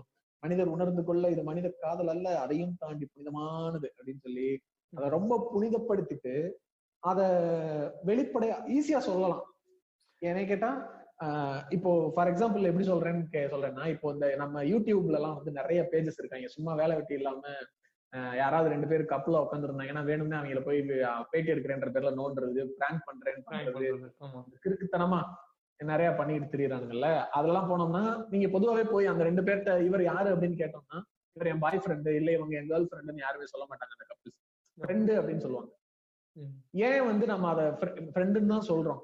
ஏன் அதை வந்து ஓப்பனா வந்து இவங்களை நான் லவ் பண்றேன். இவங்க என் லவ்வர் என் கேர்ள் ஃப்ரெண்டு என் காதலன். காதலின் ஏன் சொல்ல முடிய மாட்டேங்குது நம்மளால? லவ் பண்றேன்னு சொல்றதுக்கு தயங்குறாங்கன்னு சொல்றீங்கல்ல? ஏன் முன்னாடியே சொல்றதுக்கு தயங்குறாங்க அப்படின்னா இன்கேஸ் அது வந்து ஒர்க் ஆகாம போய் பிரேக்கப் ஆயிருச்சு அப்படின்னா அதை வந்து ஆல்ரெடி நீங்க பிரேக்கப் ஆயிட்டீங்க அப்படிங்கறத ஒரு பெரிய குற்றம் மாதிரி பாக்குறது. நீங்க வந்து ஒருத்தர் கூட வந்து பிடிச்சிருக்குன்னு நினைச்சு பேசுறீங்க பையன் அவ பொண்ணாவும் இருக்கலாம். எப்போ ஒரு டைம் வந்து அவங்க கேரக்டர் உங்களுக்கு சூட் ஆகலன்னு தெரிஞ்சு சரி வராது பிரேக்கப் அப்படின்னு சொல்றீங்க அப்படின்னு அதை வந்து பெரிய குற்றம் மாதிரி பாக்குறது. நீங்க வந்து ஒரு டைம் வந்து ஆல்ரெடி வந்து ரிலேஷன்ஷிப்ல இருந்துட்டா அவங்க வந்து ஏதோ அதான் செகண்ட் ஹேண்ட் தேர்ட் ஹேண்ட்லாம் சொல்லுவாங்கல்ல இந்த பிரச்சனை எல்லாம் பசங்களுக்கு வராது. பசங்களை ஆல்ரெடி சொன்ன மாதிரி தான் பசங்களை வந்து இது பெரிய கெத்தா பேசுவாங்க. பொண்ணுங்களை வந்து செகண்ட் ஹேண்ட் தேர்ட் ஹேண்ட் அப்படிலாம் பேசுவாங்க. இதெல்லாம் ரொம்ப வருத்தத்துக்குரிய விஷயம். இந்த இதுக்கு அதான் இந்த பிரேக்கப் டைவர்ஸ் இது எல்லாமே வந்து ரொம்ப நார்மலைஸ் ஆக்கப்படணும். இந்த பிரேக்கப் எல்லாம் சொல்றப்ப இன்னொரு கேவலமான விஷயத்தை பத்தி நம்ம பேசி ஆகணும். நம்ம ஊர்ல பாய் பெஸ்டிஸ் அசிங்கப்படுத்துறது வந்து ஒரு ட்ரெண்ட் அது தெரியுமா? ஒரு பையன் கூட ஒரு பொண்ணு வந்து பழகக்கூடாது. நீ எப்போ வந்து ஒரு ரிலேஷன்ஷிப்ல இருக்கியோ உனக்கு ஃப்ரெண்ட்ஸ் வந்து பசங்களா இருக்கவே கூடாது அப்படின்னு நினைக்கிறாங்க. இந்த இன்செக்யூரிட்டி காரணம் என்ன அப்படின்னா இவங்களுக்கு ஜென்ரலா தெரியும். பசங்க வந்து எப்படி அப்படிங்கிறது. அததான் வந்து இவங்க வந்து நம்மள மாதிரிதான் அவனும் இருப்பான். நம்மள மாதிரி ஆரோக்கிய பையனா தான் அவனும் இருப்பான் அப்படின்னு நினைச்சு வந்து அவங்க வந்து அந்த பாய் பண்றது. ஏன்னா நம்ம சொன்னீங்க. என்ன இவங்களும் பல பேர்ட்ட பண்றாங்க இல்ல அந்த மாதிரி. அதான், அதான்.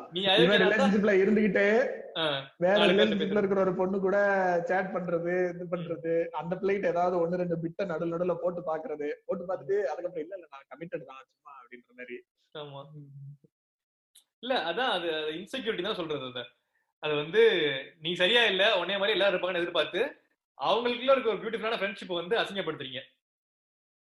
ஓகேவா. இன்னொன்னு அது இத பொசசிவ்னஸ்லாம் சொல்ல முடியாது சொல்ல முடியாது. இது பொசசிவ்னஸ்லாம் கிடையாது. இது வந்து பியூர் இன்செக்யூரிட்டி அவங்க வந்து நம்பல. புரியுதா? அப்ப வந்து அங்க லவ் உண்மையான லவ் இல்ல. அதான் அதான். அதாவது நம்மளுக்கு வந்து அடிப்படைகள்லயே நிறைய பிரச்சனை இருக்குங்க. இப்ப இந்த பாயிண்ட் வர்றதுக்கு மூல காரணம் பிரச்சனை நம்ம யோசிச்சோம்னு வச்சுக்கோங்களேன். சின்ன வயசுல ஸ்கூல்ல இருந்து இது எல்லாமே ஆரம்பிக்குது. ஒரு பையனும் பொண்ணும் எத்தனை ஸ்கூல்ல வந்து பொண்ணும் பையனும் பேசிக்கிட்டா ஃபைன் போடுறது அவங்கள வந்து பப்ளிக்கா அவமானப்படுத்துறது. நம் நம்ம ஸ்கூல்லயே இந்த பனிஷ்மெண்ட்லாம் இருந்திருக்கும். ஒரு பையன் ரொம்ப தப்பு பண்றான் அப்படின்னா வந்து போய் கேர்ள்ஸ் நடுவில் உட்கார்றான் அப்படின்னு. ஐயோ வேண்டாம் மிஸ் வேண்டாம் மிஸ் வேண்டாம் மிஸ் அங்க மட்டும் அதை மட்டும் அது இல்ல இது இது வந்து இல்ல இல்ல. நான் வந்து இப்ப சும்மா நக்கலா சொல்றேன் பட் அந்த டைம்ல ஸ்கூல் படிக்கிறப்பலாம் இந்த மாதிரி எல்லாம் பண்ணிருந்தா நானுமே வந்து ரொம்ப ஷையா ஃபீல் பண்ணிட்டு சங்கடமா ஐயோ இப்படி உட்கார வச்சிட்டாங்களே அப்படிங்கிற மாதிரி தான் இருந்திருக்கேன் நானும். இல்ல அதான் இத எனக்கு எனக்கு எப்படி பார்க்கணும்னு தோணுதுன்னா ஒரு இப்ப நம்ம இப்ப ரீசெண்டா பெரியார் சிலைக்கு காவி காவி பெயிண்ட் ஊத்தணும்னு சொல்றாங்கல்ல பெரியார் சிலையே அசிங்கப்படுத்துறதுக்கு அவங்களுக்கு வேற ஆப்ஷனே கிடைக்கல அதனால காவியை ஊத்துனாங்கன்னு. அப்போ அந்த காவி அவங்க அந்த இடத்துல அவங்க அசிங்கப்படுத்துறது காவியா தான் ஆமா. அத ஒரு மோசமான பொருள். அது மாதிரி இந்த இடத்துல நீங்க வந்து பனிஷ்மெண்டா ஒரு பையனை தூக்கி பொண்ணுக்குள்ள உட்கார வைப்பேன் அப்படின்னா இது வந்து அப்ப நீங்க அந்த அந்த கேர்ள்ஸ வந்து நீங்க என்னவா ப்ரொஜெக்ட் பண்றீங்க? எந்த இடத்துலயுமே நீங்க யோசிச்சு பாருங்க எந்த ஒரு பொண்ணு தப்பு பண்ணுச்சுன்னு பசங்களுக்கு நடுவுல உட்கார வச்சு ஆக்சுவலி கரெக்ட் இதை நான் பார்த்ததே கிடையாது இந்த மாதிரி. கரெக்ட் அது நடக்கவே நடக்காது. இன்னொரு காரணம் இருக்குது. இல்ல நான் சொல்றேன். இன்னொரு காரணம் இருக்கு நான் சொல்றேன். பசங்க வந்து அயோக்கியமானவங்க. பொண்ணுங்க கூட்டு போய் பசங்க பக்கத்துல உட்கார வைக்க முடியாது தெரிஞ்சிருக்கு. அதனாலதான் அது பண்றது இல்ல இல்ல அப்ப அதே அயோக்கியனை தூக்கி பொண்ணுங்களுக்கு நடுவுல உட்கார வச்சா அவன் அந்த பொண்ணுங்க கிட்ட எதுவும் பண்ண மாட்டானா? பத்து பதினஞ்சு பொண்ணுங்க இருக்காங்கல்ல அடி விழுங்கும்ல அதனால இருக்கும். அவன் ஜாலியா தாங்க இருப்பான். அந்த பொறுக்கு இங்க இருந்தாலும் அங்க இருந்தாலும். என்னங்க நீங்க பத்து பதினஞ்சு பொண்ணு நடுவுல உட்கார வச்சு? சரி ஓகே அப்படிலாம். கிடையாதுங்க இங்க பாருங்க. ஈவ்டீசிங் பண்றவன் எல்லாம் வந்து எல்லா இடத்துலயுமே பண்ண போறான். அவன் ஒரு சுத்தி ஒரு நாலஞ்சு பசங்களை. வச்சுக்கிட்டு தனியா ஒரு பொண்ணு போறப்ப தான் பண்ணுவான். தனியா ஒரு பொண்ணு கிட்ட போறப்ப அவன அவன்கிட்ட போய் நேரா பேச சொல்லுங்க பேச மாட்டான். அதெல்லாம் தைரியம் எல்லாம் கிடையாது நம்ம ஆளுங்களுக்கு. சோ இந்த மாதிரி ஆரம் அந்த இத இத பனிஷ்மெண்ட்னு சொல்றது எவ்வளவு பெரிய ஒரு தப்பான விஷயம்? இந்த ப- பொண்ணுங்களோட பேசக்கூடாதுன்னே வளர்றது. காலேஜ்ல படிக்கிறப்ப இருந்து பக்க- படிக்கிறப்பையும் அதே மாதிரி வளர்க்கறது. இப்போ விமன் காலேஜ் தனியா கோயட் காலேஜ் இருக்குதெல்லாம் வந்து அவங்க வந்து சேஃப்டின்னு சொல்றாங்க ஓகே அதை வந்து நம்ம குறை சொல்லல. அதுவே ஒரு கோயட் காலேஜ்னு வச்சு நடத்துறீங்க. ஏன் வந்து அந்த கோயட் காலேஜ்ல பொண்ணும் பையனும் பேசிக்கிட்டா ஃபைன் போடணும் அதுக்கு நீங்க தனித்தனியா காலேஜ் வச்சு நடத்தலாம்ல. அட பேசுறதெல்லாம் அப்புறம். மாட்டேங்கிறீங்க. பேசுறதெல்லாம் அப்புறம். தனித்தனி ஸ்டேர் கேஸ் இருக்கும். இந்த ஸ்டேர் கேஸ் வழியா தான் நீ வரணும் இந்த ஸ்டேர் கேஸ் வழியா தான் நீ வரணும் அப்படின்னு. பாத்துக்கவே முடியாது. எங்க பேசுறது? நான் ஒரு ஒரு மேட்டர் சொல்றேன். நான் படிச்ச ஸ்கூல்ல லெவன்த் டுவெல்த் படிச்ச ஸ்கூல்ல ஆக்சுவலா எப்படின்னா பாய்ஸ்க்கு நாங்க ஹாஸ்டல்ல இருந்தேன். சோ அந்த கேர்ள்ஸ் ஹாஸ்டல் ஃபர்ஸ்ட் இருக்கும். நெக்ஸ்ட் வந்து பாய்ஸோட மெஸ் இருக்கும். அதுக்கப்புறம் பாய்ஸ் ஹாஸ்டல் இருக்கும். அதுக்கப்புறம் தான் எங்க கிளாஸஸ் எல்லாம் இருக்கும். சரியா?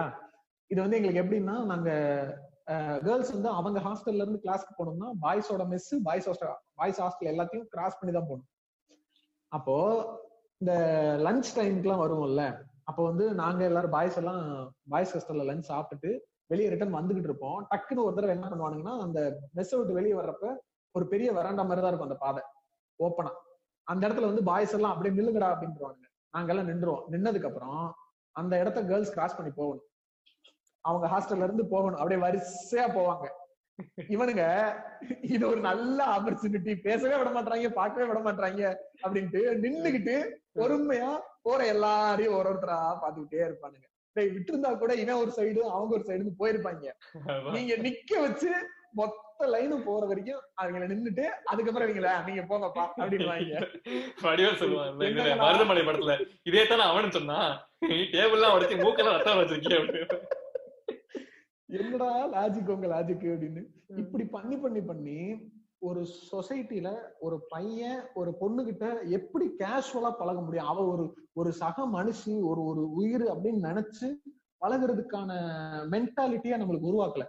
இந்த புனிதப்படுத்துதுன்ற விஷயம் வந்து இங்கதான் நம்ம சொல்ல வர்றோம். ஒன்ன வந்து தனியா பொத்தி பொத்தி வைக்கிறது ஒளிச்சு ஒளிச்சு வைக்கிறது இந்த சிதம்பர ரகசியம் சிதம்பர ரகசியம் சொல்லி சொல்லி பார்த்தா அங்க ஒண்ணுமே இல்ல கடைசியில அப்படிங்கிற மாதிரி ஒன்னு ஏதோ ஒண்ணு இருக்கு. அங்க ஒண்ணு இருக்கு அங்க ஒண்ணு இருக்குன்னு நீங்க ஒரு பில்டப் கொடுத்துக்கிட்டே இருக்கிறதுனாலதான் அவன் வெளியே வரும்போது வந்து அதுல என்னமோ இருக்குன்னு அதை கண்டுபிடிக்கிறதுல ரொம்ப ஆர்வமா என்னென்னமோ பைத்தியக்காரத்தனமா பண்றான். சின்ன வயசுல இருந்தே ரொம்ப கேஷுவலா எல்லாத்தையும் பேசி பழகிட்டான். இதுல ஒரு பெரிய டிஃபரன்ஸே இல்ல அப்படிங்கறது வந்து அவனுக்கு தெளிவா புரிஞ்சுக்கும் இத நம்ம பண்றதே இல்ல. இந்த இந்த வளர்ச்சி தான் நான் நீங்க சொல்ற அந்த பாய் பெஸ்ட் இன்செக்யூரிட்டி எல்லாமே. நாளைக்கு என் கூட என் கூட அந்த பொண்ணு பேசினோடனே என்னை லவ் பண்ணிருச்சு. இப்ப இந்த பொண்ணு அவன அவன் கூட பேசுனா அவங்க லவ் பண்ணிரும். ஆனா பொதுவா மெஜாரிட்டி பொண்ணுங்க தெளிவா தான் இருக்காங்க.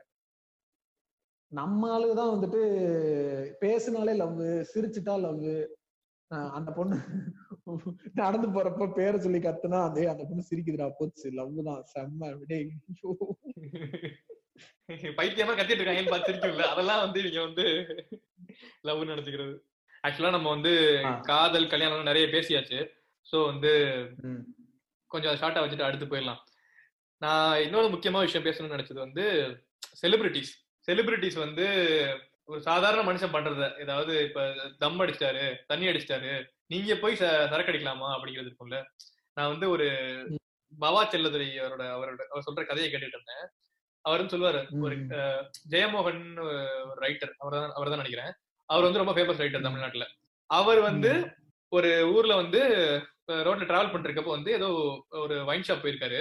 நாலு பியர் பாட்டில் கையில வச்சிருந்திருக்காரு. ஓகேவா ஒரு பொண்ணு வந்து அவங்க கிட்ட வந்து ஆட்டோகிராஃப் கேட்டிருக்காங்க. சரியா?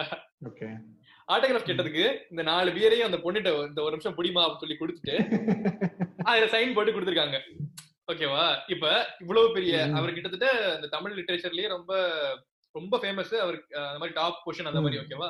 அப்படிப்பட்ட ஒரு ஆளு அவரை சுத்தி ஒரு இமேஜ் ஒரு சாக்ரட்னஸ் இருக்கும்ல ஒரு பிம்பம் இருக்கும்ல என்ன சார் நீங்க இவ்வளவு பெரிய ரைட்டர் இந்த மாதிரி எல்லாம் பண்றீங்க? அப்படின்னு வந்து அவர் ஃப்ரெண்டு கேட்டிருக்காரு. என்ன நினைப்பாங்க உங்களை பத்தி? அப்படின்னு நினைச்சு கேட்டிருக்காரு. என்னமோ நினைச்சிட்டு போட்டும் நான் இப்படிதானே இருப்பேன். எனக்கு இதுதானே உண்மை. ஒண்ணு நான் வந்து அப்படி புனிதமா இருக்கணும் அப்படின்னு பியரே குடிக்க கூடாது. இல்ல நான் குடிக்கிற பியர் உண்மைதான். அதை எல்லாரும் தெரியணும். அதுல என்ன தப்பு இருக்குது? அதுல என்ன வந்து புனிதம் இருக்கு? அப்படின்னு சொல்லி கேட்பாரு இதுதான் அந்த வித்தியாசம். செலிபிரிட்டினாலும் ஒரு மனுஷங்க தான். அவங்க செலிபிரிட்டியா இருக்காங்க ஒரே காரணத்துக்காக அவங்களுக்கு சுத்தி ஒரு புனிதப்படுத்துறாங்கல்ல? அதுவும் ஒரு பெரிய பிரச்சனை. நிறைய எக்ஸாம்பிள்ஸ் பாத்திருப்பீங்க நீங்க. ஆமா கண்டிப்பா. சினிமால நடிக்கிற மாதிரியே நிஜ வாழ்க்கையிலயும் நடிக்கணும். அதான் இப்ப நான் சொன்ன அந்த எம்ஜிஆருடைய எக்ஸாம்பிள் அதுதான். சினிமால ஒருத்தரை நம்ம எப்படி பாக்குறோமோ அவங்க நிஜ வாழ்க்கையில அதே மாதிரி இருக்கணும்ன்ற எதிர்பார்ப்பு தான் ரஜினி கமல் எல்லாம் வந்து நாளைக்கு பயங்கரமான ஒரு ஆட்சியை கொடுப்பாங்க அப்படிங்கிற ஒரு மனநிலை உருவாகுறதுக்கு ஒரு காரணம்.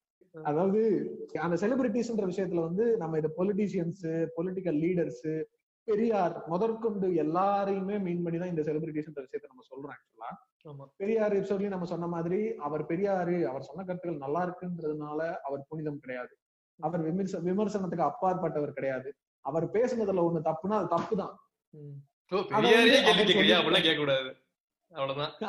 அவர் அப்படி பெரியாரே கேள்வி கேட்கிறேன் நீ ஒருத்தன் கேட்ட அப்படின்னா அவர் பேசுனதுலயே அர்த்தம் இல்லாம ஆகி போயிடும் அதேதான். அதேதான் இப்ப இந்த அம்பேத்கரோட சீரியலை பத்தி நான் சொன்னது என்ன அப்படின்னா இந்த அம்பேத்கர் சீரியலுடைய ஃபர்ஸ்ட் எபிசோட்ல வந்து ஒரு பயங்கரமான ஒரு டிராமடைசேஷன் ஓகே எனக்கு வந்து நம்மளுக்கு பொதுவா அம்பேத்கரை பிடிக்குது அவருடைய ஐடியாலஜி பிடிக்குது நம்மளும் அவரை பத்தின ஒரு சீரியல் வருதுன்னு ரொம்ப ஆவலோட எக்ஸ்பெக்ட் பண்ணி தான் அதை பார்த்தோம். எல்லாம் ஓகே தான்.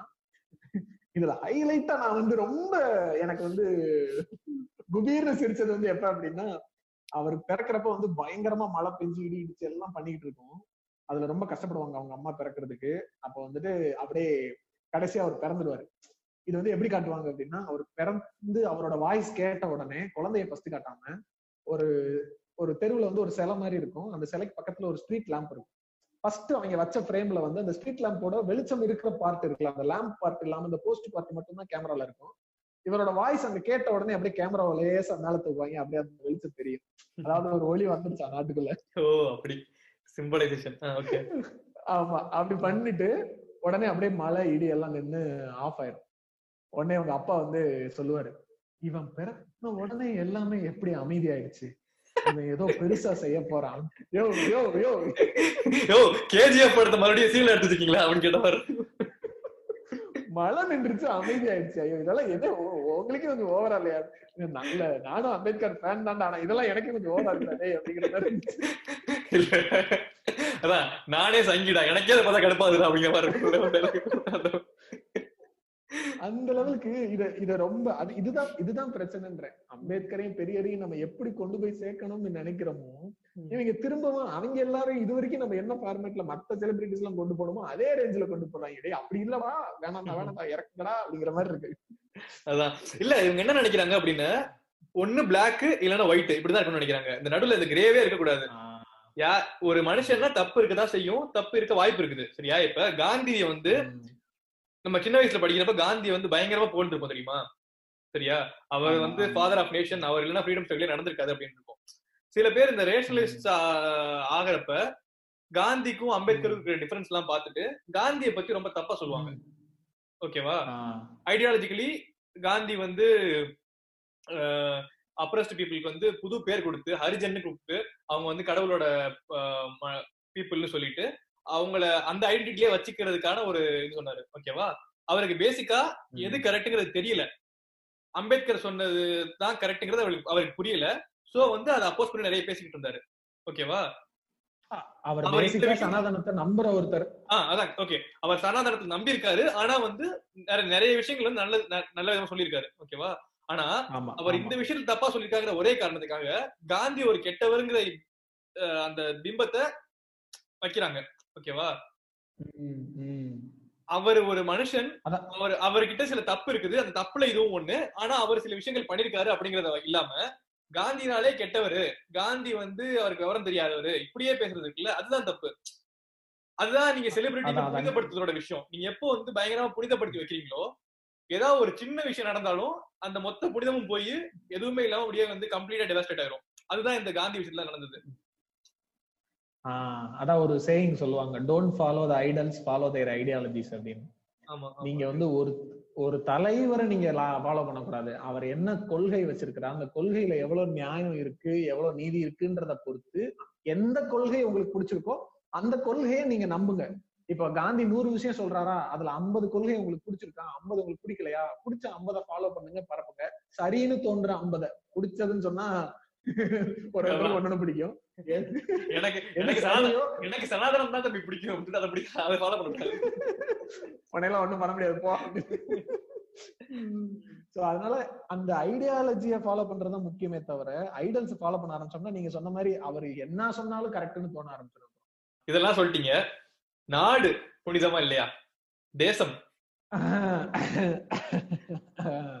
நீதான் தைரியமான சொல்லு சொல்லிதான் பாரு. அதான் அந்த ரெண்டு ரெண்டு டேர்ம் இருக்கு. நேஷனலிசம்னு ஒண்ணு சொல்லுவாங்க பேட்ரியாட்டிசம்னு ஒண்ணு சொல்லுவாங்க. இங்க அதுக்கு முன்னாடி நான் ஒரு விஷயம் சொல்லணும். அதுக்கு முன்னாடி நான் ஒரு விஷயம் சொல்லணும். இப்படி ஒரு வசனத்தை கேள்விப்பட்டிருப்பீங்க. Don't ask what the nation did for you ask what you did for the nation இத பார்த்தா செம்ம கடுப்பாகும். சின்ன வயசுலலாம் இந்த டயலாக் எல்லாம் பார்த்து அப்படியே சிலிர்த்து போகும். ஆனா விவரம் தெரிஞ்சதுக்கு அப்புறம் தான் அது கம்ப்ளீட்டா தப்பு அப்படின்னு புரியும். நிஜமா எப்படி இருக்கணும் அப்படின்னு ask what your nation did for you ஓகேவா அதுக்கு தான் நேஷன் அதுக்கு தான் நீ கவர்மெண்ட்டுக்கு வந்து உட்கார வச்சிருக்க. சரியா? நீ அந்த நாட்டுக்கு என்ன பண்ணன்னு கேட்க கூடாது கவர்மெண்ட் அதாவது நேஷன் என்ன உனக்கு பண்ணுச்சு அப்படிங்கறத கேட்கணும். அதுதான் கரெக்ட் நம்ம வந்து நேஷன் நம்மளோட கண்ட்ரி அப்படிங்கிற ஒரே காரணத்துக்காகவே நிறைய விஷயங்கள் வந்து அப்படியே தூக்கி பிடிக்கும் தெரியுமா? எக்ஸாம்பிளுக்கு ராஜராஜ சோழன்லாம். அவரெல்லாம் தமிழ்நாடு தமிழ்ல இருந்து வந்துட்டாரு தமிழ்நாட்டுல இருந்து வந்துட்டாரு. அவரெல்லாம் பண்ணாத இதுவே கிடையாது. அவர் வந்து உலகம் பூரா ஆண்டாரு அப்படின்னு. ஏய் உலகம் பூரா ஆடுறதுல என்னடா இருக்குது? போயிட்டு வேற நாட்டுக்கு போயிட்டு அந்த மக்களை இதுபடுத்தி அடிமைப்படுத்தி அவங்க திங்ஸ் எல்லாம் கொள்ளையடிக்கிறது என்ன பெருமை இருக்குது உனக்கு? இல்ல பெரிய விஷயம்தான். ஒத்துக்கலாம். நீங்க வந்து பயங்கரமான ஒரு வீரன் கடல் கடந்து போய் உங்களை மாதிரி ஒரு கடல் படம் அப்பவே இல்ல. எல்லாம் ஓகே. ராஜராஜா ஆண்டாரு. நீ என்ன பண்ண? நீ எதுக்கு அவரை பத்தி பேசிக்கிட்டு இருக்க? நீ என்ன கிழிச்சன்னு சொல்லு அப்படின்னா இல்ல இல்ல நாங்க அந்த பரம்பரை அப்படின்னா இல்ல முதல்ல அதுல பெருமை இல்லைங்கிறத புரிய வைக்கணும். இப்ப ராஜராஜ சோழனை வந்து நிறைய ஜாதிக்காரங்க அவர் எங்க ஜாதி தான் எங்க ஜாதி தான் சொல்றாங்கல்ல? அது காரணம் என்னன்னா அவர் பயங்கரமா வீ- அவர் பயங்கரமா வீரமா ஒரு விஷயத்த பண்ணிருக்காரு அப்படின்னு சொல்றாங்க. அதுல புனிதமே கிடையாது அதுல வீரமே கிடையாதுன்னு நீங்க வந்து நம்ப ஒத்துக்க வைக்கணும் உண்மையை புரிய வைக்கணும். அப்பதான் வந்து அவங்க அதை கொண்டாட மாட்டாங்கன்னு சொல்றேன். நீங்க அது அது கரெக்ட் தான் அது ரெஸ்பெக்ட் ரெஸ்பெக்டபிள் விஷயம் தான் அப்படின்னு சொல்றீங்கல்ல அதுவே தப்புன்னு சொல்றேன். வாரே தப்பான விஷயம் ஒரு நாட்டு மேல படையெடுத்து போறதே தப்பான விஷயங்கிறது இருக்கப்ப அப்படி பய லார்ஜ் ஜம்ல பண்ணவன எப்படி வந்து நீங்க வந்து பெரிய ஆளுன்னு சொல்லலாம்? அந்த காலத்துக்கு அது சரியா இருந்திருக்கலாம். அந்த காலத்துக்கு அது சரியா இருந்திருக்கலாம். நம்மளுக்கு இருக்க இப்ப தெளிவுக்கும் ப்ராக்ரெசிவ்னஸ்க்கும் அது தப்பு. அதை புரிஞ்சுக்கணும். சிம்பிள் நேஷன்ற வார்த்தைய இவங்க எல்லாரும் எப்படி சொல்றாங்கன்னா அது ஒரு நாடு. நாடுங்கிறது என்ன ஃபர்ஸ்ட் அவங்கள பொறுத்த வரைக்கும்னா இந்த பவுண்டரி லைன் ஒரு நிலப்பரப்புல நீங்க போட்ட ஒரு பவுண்டரி லைனை நீங்க ஒரு நாடுன்னு நீங்களா உருவாக்கிக்கிட்டீங்க. உருவாக்குனதுக்கு அப்புறமா அதுக்குன்னு சில ரூல்ஸ் வகுத்துக்கிட்டீங்க. அப்படி வகுத்துக்கிட்ட அந்த ஒரு நிலத்துக்காக நான் என்னுடைய உரிமையையும் என்னுடைய சந்தோஷத்தையும் விட்டு கொடுக்கணுங்கிறது ஒரு அபத்தமான விஷயம். முதல்ல நாடுங்கிறது அந்த நாட்டுல இருக்கிற மக்கள் தான் நீ வந்து நாடு நாடுன்னு ஒவ்வொரு இடத்துலயும் குறிக்கிறது அந்த நாட்டுல இருக்கிற மக்கள் தான் தே ரெப்ரசன்ட் த கண்ட்ரி கண்ட்ரின்றது சும்மா ஒரு கோடு போட்ட இடத்துக்காக ஏன் நான் எல்லாத்தையும் பண்ணணும் அப்படிங்கிற கேள்வி இருக்குல்ல? என் நாட்டுக்காக நான் உயிர் இப்ப இந்த இதுக்கெல்லாம் சொன்னாங்களே அது என்னது? கூடன்குளம் ப்ராஜெக்ட்டுக்கோ இல்ல இந்த மீத்தேனுக்குலாம் சொல்லும்போது ஒரு நாட்டுக்காக ஸ்டேட்டை இழப்போம் ஸ்டேட்டுக்காக ஊர் இழப்போம்னா நீ யார் அந்த அந்த நாட்டுக்காக நீ ஒரு ஆளை கூட இழக்க கூடாது ஏன் இழக்கணும்? நான் ஏன் என்னுடைய தேவைகளையும் என்னுடைய சந்தோஷத்தையும் உனக்கு நீ வரைஞ்சு வச்ச கோட்டுக்காக நான் இழக்கணும்? இல்ல நாடுங்கிறது மாறிக்கிட்டே இருக்குங்கிறத புரிஞ்சுக்கணும். சரியா? நூறு வருஷத்துக்கு முன்னாடி பாகிஸ்தானும் பங்களாதேஷும் ஒரே நாட்டுல இருந்துச்சு. நம்ம நாட்டு கூட இருந்துச்சு. நீங்க ஒரு 50 வருஷம் கழிச்சு ஒரு பார்டரை பிரிக்கிறீங்க தனி நாடா அறிவிக்கிறீங்க அப்படின்னு அப்ப வந்து பக்கத்து நாட்டு மேல நீங்க வெறுப்பு திணிக்கிறீங்க. இது காரணம் என்னன்னா அந்த கோடு. ஒரு கோடு. அதெல்லாம் ஒத்துக்கிட்டீங்க. அந்த கோடு தான் எனக்கு அந்த. கோடு தான் உங்க நாட்டையும் எங்க நாட்டையும் பிரிக்குன்னு ஒத்துக்கிறீங்க. இதுக்கு அந்த பக்கத்துல இருக்கவங்க வேற நாட்டுக்காரங்க. இந்த பக்கத்துல இருக்கவங்க எங்க நாட்டுக்காரங்க அப்படிங்கிறீங்க. புரியுதா? இந்த நாடுங்கிறது ஸ்கூல்ல. ஸ்கூல்ல பக்கத்துல இருக்கவன் சண்டை போட்டான்னு வச்சுக்கோங்களேன். பெஞ்ச்ல சாக்பீஸ் வச்சு கோடு போட்டுட்டு அந்த கைய நாங்க வச்சுக்கிருவோம். ஏய், இதுக்கு பிறகு வராதடா. அதுக்கப்புறம் அடிக்கிறது. அடிக்கிறது. ஏர்ல ஏர்ல வந்து அந்த கோட்டை தாண்டி வந்தா கூட அப்படி அடிக்கிறது. ஏர்ல வந்துருச்சு அப்படின்னு. இப்படி இதெல்லாம் எங்க இருந்து வர்றது அப்படின்னா என்னோட ஏர் பார்டருக்குள்ள நீ வந்துடா அப்படின்னு சுட்டு தள்ளுறதுதான் இருக்கு. இருக்கிறது. ஆமா ஆமா. அதான் நாடுங்கிறது மாறிக்கிட்டே இருக்கும். அதை புரிஞ்சுக்கணும் நம்ம. நூறு வருஷத்துக்கு முன்னாடி வேற மாதிரி இருக்கும் ஆயிரம் வருஷத்துக்கு முன்னாடி இன்னும் வேற மாதிரி இருக்கும். இப்ப பேசிக்கா வந்து ஒரு இனத்திலேயே ஒரு பெருமை பெருமைங்கிறது கிடையாது. அது சொல்றாங்கல்ல இப்ப வந்து நாங்க வந்து இப்ப தமிழர்கள் அப்படின்னு சொல்லி பெருமைப்படுறோம்ல தமிழர்கள்ன்றது எப்படி வரையறுப்பீங்க? ஆயிரம் வருஷம் முன்னாடி போனா ரெண்டாயிரம் வருஷம் முன்னாடி போனா நீங்க வந்து தமிழ் இருக்குன்னு சொல்றீங்க. நாலாயிரம் வருஷம் முன்னாடி போனா என்ன சொல்லுவீங்க பத்தாயிரம்? அப்ப என்ன சொல்லுவீங்க நாற்பதாயிரம் வருஷத்துக்கு முன்னாடி மூத்தது தோன்றி மண் தோன்றா காலத்து முன் நானூத்தி ஐம்பது கோடி கூட சொல்லுங்க. இஷ்டத்துக்கு வாய்க்கு வரலாம் சொல்லுங்க. காசா பணமா அடிச்சு விடுங்க. கேளுடா நல்லா கேளு.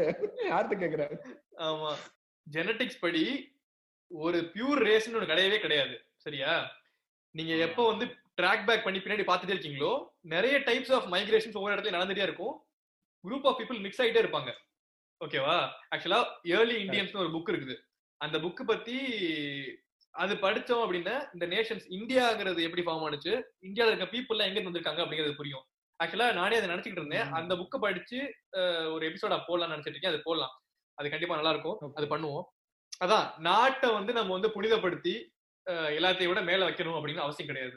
இதுலயே நம்ம பேச வேண்டிய இன்னொரு முக்கியமான விஷயம்ங்கிறது இந்த ராணுவ வீரர்கள்.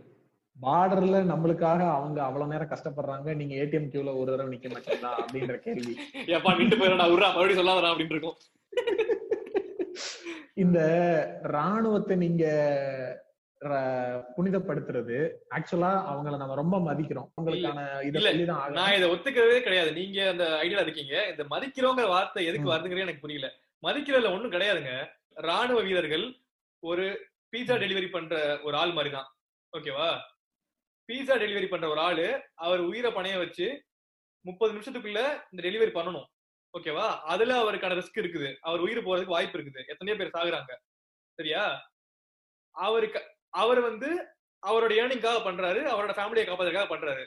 ராணுவ வீரர்களுக்கும் அவங்களுக்கு அந்த காசு வருது. அந்த காசு வந்து அவங்க ஃபேமிலிக்கு போகும். புரியுதா? அந்த காசு வர்றதுனாலதான் அவங்க பண்றாங்க. இந்தியாவில் இருக்க ஒன் பாயிண்ட் ஃபோர் பில்லியன் பீப்புளுக்காக வந்து அவங்க பண்றாங்கன்னு சொல்றது ஏமாத்து வேலை. அவங்க அப்படி பண்றது கிடையாது. நீங்க அப்படி புனிதத்தை படுத்தி அவங்கள கஷ்டப்படுத்துறீங்க. அந்த புனிதத்தை இல்லாம அவங்க ஒரு ஹியூமன் பீயிங் அவங்க ஒரு ப்ரொஃபஷன்ல இருக்காங்க அப்படின்னு நீங்க பாத்தீங்க அப்படின்னா அவங்களுக்கான தேவைகள் சரியா நடக்கும். புல்வாமா அட்டாக்கு வந்து நல்லா உருகி உருகி கண்ணி நீங்க ஆர்மி சோல்ஜர்ஸ்க்கு என்ன ஃபெசிலிட்டிஸ் இருக்குது? அவங்களோட எக்யூப்மெண்ட்ஸ்க்கு என்ன ப்ராப்ளம் இருக்குன்னு நீங்க பேச மாட்டீங்க. புரியுதா? நீங்க ரெஸ்பெக்ட்ங்கிற வார்த்தையை விட்டு தொலைங்க முதல்ல. நீங்க புனிதப்படுத்தவே வேணாம் எதையும் யாருக்கும் யாருக்கு மரியாதை தர வேணாம். என்ன உண்மைங்கிறத பாருங்க. இல்ல நம்ம வந்து ராணுவ வீரர்களையும் பீஸா டெலிவரி பாயையும் கம்பேர் பண்ண முடியாது. ஏன்? அதை வந்து நான் சொல்றேன்னா நீங்க சொல்றதை நான் அக்செப்ட் பண்ணிக்கிறேன். ராணுவத்தை வந்து புனிதப்படுத்த கூடாதுங்கிறதான் என்னோட பாயிண்ட்டும் ஆனா ஒரு பீஸா டெலிவரியில வந்து அவனும் உயிரை பணைய வச்சுதான் வேலை செய்யறான் அப்படின்னா டெய்லி ஆபீஸ்க்கு காலையில போற எல்லாருமே உயிரை பணைய வச்சுதான் போறோம். நம்ம பைக்ல போற எல்லாருமே உயிரை பணைய வச்சுதான் போறோம். ஆனா நான் பைக்ல ஆக்சிடென்ட் ஆகி சாகுறதும் ஒருத்தன் டைரக்டா என் மேல குண்டு போடுவான் ஒருத்தன் டைரக்டா என் துப்பாக்கிய என் நெஞ்சில வச்சு சுடுவான். இதெல்லாம் தெரிஞ்சும் நான் போறதுன்றது வந்து அத ஒரு பெரிய தியாகம்னு நான் சொல்ல வரல. ஆனா இதுவும் அதுவும் ஒண்ணும் இல்ல. இல்ல இல்ல இல்ல. இல்ல நீங்க நம்ம ஆபீஸ் போறதையும் பீஸா டெலிவரி பண்றதையும் வந்து ஒண்ணா பார்க்க முடியாது. பீஸா டெலிவரி பண்றவங்களோட சுச்சுவேஷன் போய் பாருங்க. அவங்களோட பைக்ஸ் எந்த கண்டிஷன்ல இருக்கும் பாருங்க. பிரேக் எந்த கண்டிஷன்ல இருக்கும் பாருங்க. எத்தனை டைமுக்குள்ள அவங்க போய் டெலிவரி பண்ணணுங்கிற அந்த ரெஸ்ட்ரிக்ஷன்ஸ் உங்களுக்கு எப்படி இருக்குன்னு பாருங்க. அதுக்கப்புறம் நீங்க அதெல்லாம் சொல்லுங்க. அதே கம்பேரிசன் தான் நான் சொல்றேன். இந்த பைக்ஸும் நீங்க சொன்ன அந்த நடுவுல அந்த பாயிண்ட நான் அக்செப்ட் பண்ணிக்கிறேன். ராணுவ வீரர்களுக்கு என்ன ஃபெசிலிட்டி இருக்குன்றதுக்கான எந்த ஒரு இதுவுமே பண்ணாம இருக்குதுன்றது ரொம்ப மோசமான ஒரு விஷயம். ஒருத்தர் அதுல இருக்கிற குறைகளை பத்தி வீடியோ பத்தி போட்டாருன்ன உடனே அவருக்கான எல்லா வகையான என்ன சொல்றது அபிஷியல் சைடு இருந்து எல்லா ப்ரெஷரையும் கொடுத்து அவர் செய்யக்கூடாதெல்லாம் செஞ்சது நம்ம பார்த்தோம். இதுல அந்த இதுல தான் சொல்றேன்னா பீஸா டெலிவரியில இருக்கக்கூடிய ஆபத்துகளும் ராணுவத்துல போய் சேர்ற ஆபத்துகளும் ஒண்ணும் இல்லைன்றதுக்காக நான் அதுக்காக சொல்ல வரேன். ரெண்டுமே ஒன்- ரெண்டுமே ஒண்ணாங்கிறது விஷயம் இல்ல. ரெண்டுலயுமே வந்து ரெண்டு ஜாபுமே ஒரு ப்ரொஃபஷன் ரெண்டுமே வந்து காசுக்காக தான் பண்றாங்க. ரெண்டுலயுமே சாகிறதுக்கான வாய்ப்புகள் அதிகமா இருக்குன்னு சொல்றேன் நான். புரியுதா? சோ ஆஹ் அந்த சா- சாகிறதுக்கான வாய்ப்புகள் நம்ம பீஸா டெலிவரியில வேலைக்கு நான் போறேன்னு நினைக்க போறப்ப முதல் விஷயம் எனக்கு வந்து வந்து நான் பைக்ல அடிபட்டு செத்துருவேணுன்ற யோசனை எனக்கு வராது. நானாவே இருந்தாலும் இல்ல நம்ம நம்ம அந்த வேலையில இல்லாம பீஸா டெலிவரியில ஒருத்தன் போய் சேர போறான் அப்படின்றப்பயுமே நம்மளுக்கு அந்த தாட் ஃபர்ஸ்ட் வரப்போறது இல்ல அது ரொம்ப கஷ்டமான ஜாப் ரொம்ப தெரு தெருவா சுத்தணும் டயர்ட் ஆகும். இதுதான் நம்மளுக்கு பாயிண்ட்ல வரும். ஆனா இதுவே மிலிட்டரிக்கு போறான்னே முதல் விஷயம் நம்மளுக்கு என்ன ஞாபகம் வருது? அது அது- மிலிட்ரி போற எல்லாருமே ஃப்ரண்ட் லைன் சோல்ஜர்ஸா இருக்க போறது கிடையாது. அப்படியே ஃப்ரண்ட்லைன் சோல்ஜர்ஸ் இருந்தாலும் அவங்களோட லைஃப் டைம்ல எத்தனை பேர் வார் மீட் பண்றாங்கிறது இருக்குது. எத்தனை பேர் அதுல வந்து நிஜமாவே ஒரு கன் ஃபயர்ல பார்ட்டிசிபேட் பண்றாங்கிறது இருக்குது. என்னதான் இருந்தாலும் மிலிட்ரி அவங்க வந்து ராணுவம் சோ வந்து ரெஸ்பெக்ட்னு சொல்றீங்கல்ல அங்கதான் நான் ப்ராப்ளம்னு சொல்றேன். இதுல ஏன் நான் திரும்ப திரும்ப பேசுறேன் அப்படின்னா இத வந்து நம்ம குறை சொல்ல வேண்டியது குற்றம் சொல்ல வேண்டியது வந்து நாடுன்ற ஒரு ஒரு விஷயத்தை உருவாக்கி அந்த நாட்டு மேல ஒரு பெரிய ஒரு புனிதத்தை உருவாக்கி அது மேல நாட்டுப்பற்று நாட்டுக்காக எதனாலும் செய்யலாம்ன்ற ஒரு விஷயத்தை உருவாக்கி அதுக்கப்புறம் அதை பாதுகாக்க நீ ஃபர்ஸ்ட் நாடுன்ற ஒன்றை உருவாக்கவே இல்லை அப்படின்னா ஒரு நாட்டுக்காரனுக்கும் இன்னொரு நாட்டுக்காரனுக்கும் பிரச்சனைன்றதே வரக்கூடாது. அதையும் மீறி நீ உருவாக்குனதுக்கு அப்புறம் நீ உனக்குன்னு ஒண்ணு உருவாக்குனேல அதோட மூடிட்டு இரு. நீ அடுத்தவன்ட்ட போய் நான் நிக்கிறேன்றதையும் நீ பண்ணக்கூடாது. அதை மீறி நீ வந்து? ஒரு அட்டாக் வார்னு வரும்போது அதுலயும் வந்துட்டு இந்த இந்த இந்த என்ன சொல்றது பெட்டி பாலிடிக்ஸ் விளையாண்டு ராணுவ வீரர்கள் செத்ததை வச்சு நான் வந்து ஓட் பேங்க் ஆக்குவேன்ற விஷயங்கள்லாம் நடக்கும்போது இது எல்லாமே யாருடைய தப்புன்னா கவர்மெண்ட்டும் இந்த இந்த சிஸ்டம் இந்த மிலிட்ரி இந்த ப்ரொடெக்ஷன்ற சிஸ்டம் தூக்கி பிடிக்கிறவங்களோட தப்பு தானே தவிர சாப்பாடு நீங்க சொன்ன மாதிரி அவனும் ஒரு ப்ரொஃபஷனுக்காக தான் போறான் காசுக்காக தான் போறான் காசுக்காக அந்த வேலையில போய் அங்க நிக்கிறவனோட தப்பு கிடையாது அப்படிங்கறத தான் நான் சொல்ல வரேன். நீங்க சொல்றது கரெக்ட் தான். அதான். ஆனா. என்ன நீங்க புரிஞ்சுக்க வேண்டியது என்ன அப்படின்னா ராணுவத்துக்கு போற ஒரு சிம்பிள் பர்சன் வந்து நாட்டை காப்பாத்தணும். நான் வந்து ஃப்ரீடம் ஃபைட்டரா இருக்கணும். அப்படின்னு போறது கிடையாது. அத புரிஞ்சுக்கிட்டீங்கன்னா நான் ஒத்துக்கிறேன். நீங்க பண்ற புனிதம் வராது அப்படின்னு சொல்றேன். அதை ஒத்துக்கிறேன் அதை ஒத்துக்கிறேன். அவங்க வந்து தியாகத்துக்காக நாட்டுக்காக தியாகம் பண்றேன்னு அவங்க அந்த வேலைக்கு போல ம். மிலிட்டரிக்கு போனா நல்ல சம்பளம் வரும். ஒரு முப்பது வயசுல நம்ம ரிட்டையர் ஆகுறோம்னா நம்மளுக்கு அதுல மிலிட்டரி பென்ஷன் வரும். மிலிட்டரிக்கு நிறைய ரிசர்வேஷன்ஸ் கிடைக்கும். அதனால நிறைய பெனிஃபிட்ஸ் இருக்குன்ற மைண்ட்ல வச்சுதான் எல்லாரும் போறாங்க.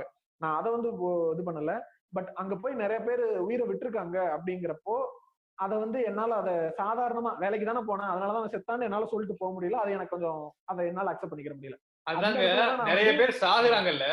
நிறைய பேர் சாகுறாங்கங்கிறத அது அவங்களோட வேலை அது அவங்க தியாகம் பண்றாங்கன்னு கடந்து போறீங்கல்ல அது உங்களோட சுயநலம். அந்த சுயநலம் எப்படின்னு நீங்க எப்படி வந்து உங்க அம்மா மேல நீங்க வந்து பாசம் வச்சிருக்கேன்னு சொல்லி அவங்கள வந்து வேலை பண்ண வச்சுட்டே இருக்கீங்களோ அதுவும் இதுவும் ஒண்ணுன்னு சொல்றேன். உங்களுக்கு புரியுதா?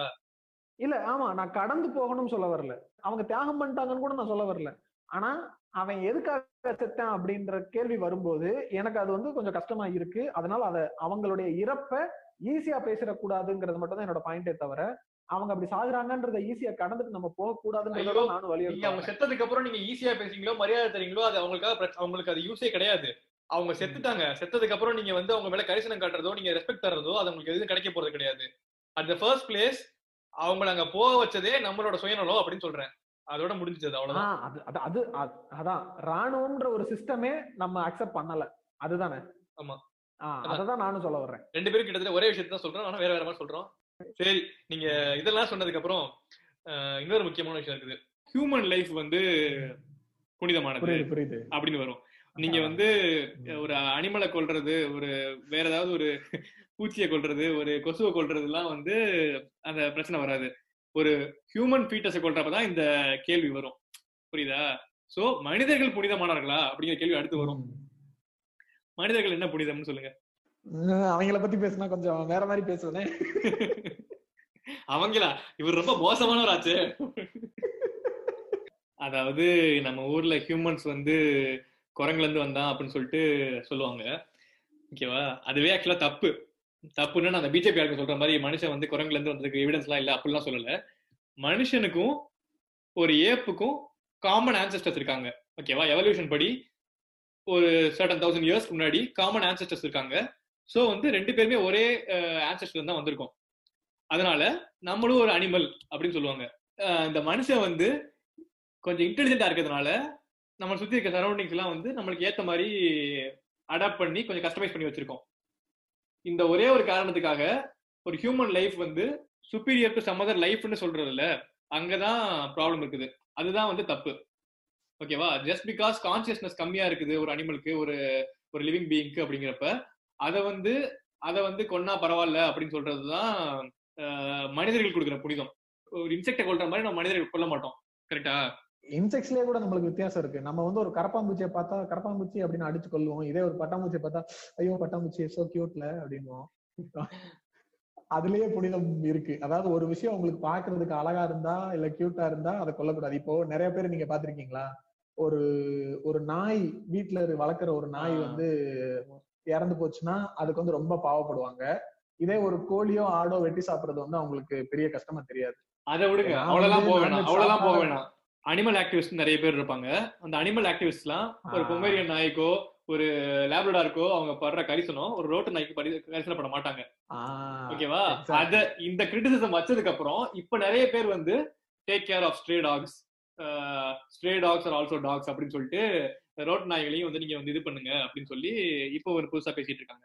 சோ பேசிக்கா வந்து எது அதெல்லாம் நம்மளுக்கு வசதியா இருக்கோ இப்ப வந்து ஒரு ஒரு கியூட்டா இருக்க ஒரு நாய் இருக்கு அப்படின்னா அதனால நம்மளுக்கு ஹெல்ப் இருக்குது. அது நம்மளுக்கு கொஞ்சம் ஸ்ட்ரெஸ் ரிலீஃபா இருக்கும். அதனால அது நம்மளுக்கு பிடிக்குது. அதனால வந்து அது- கூட ஒரு புனிதத்தை வைக்கிறோம் பேசிக்கா எல்லாமே செல்ஃபிஷ்னஸ் தான்.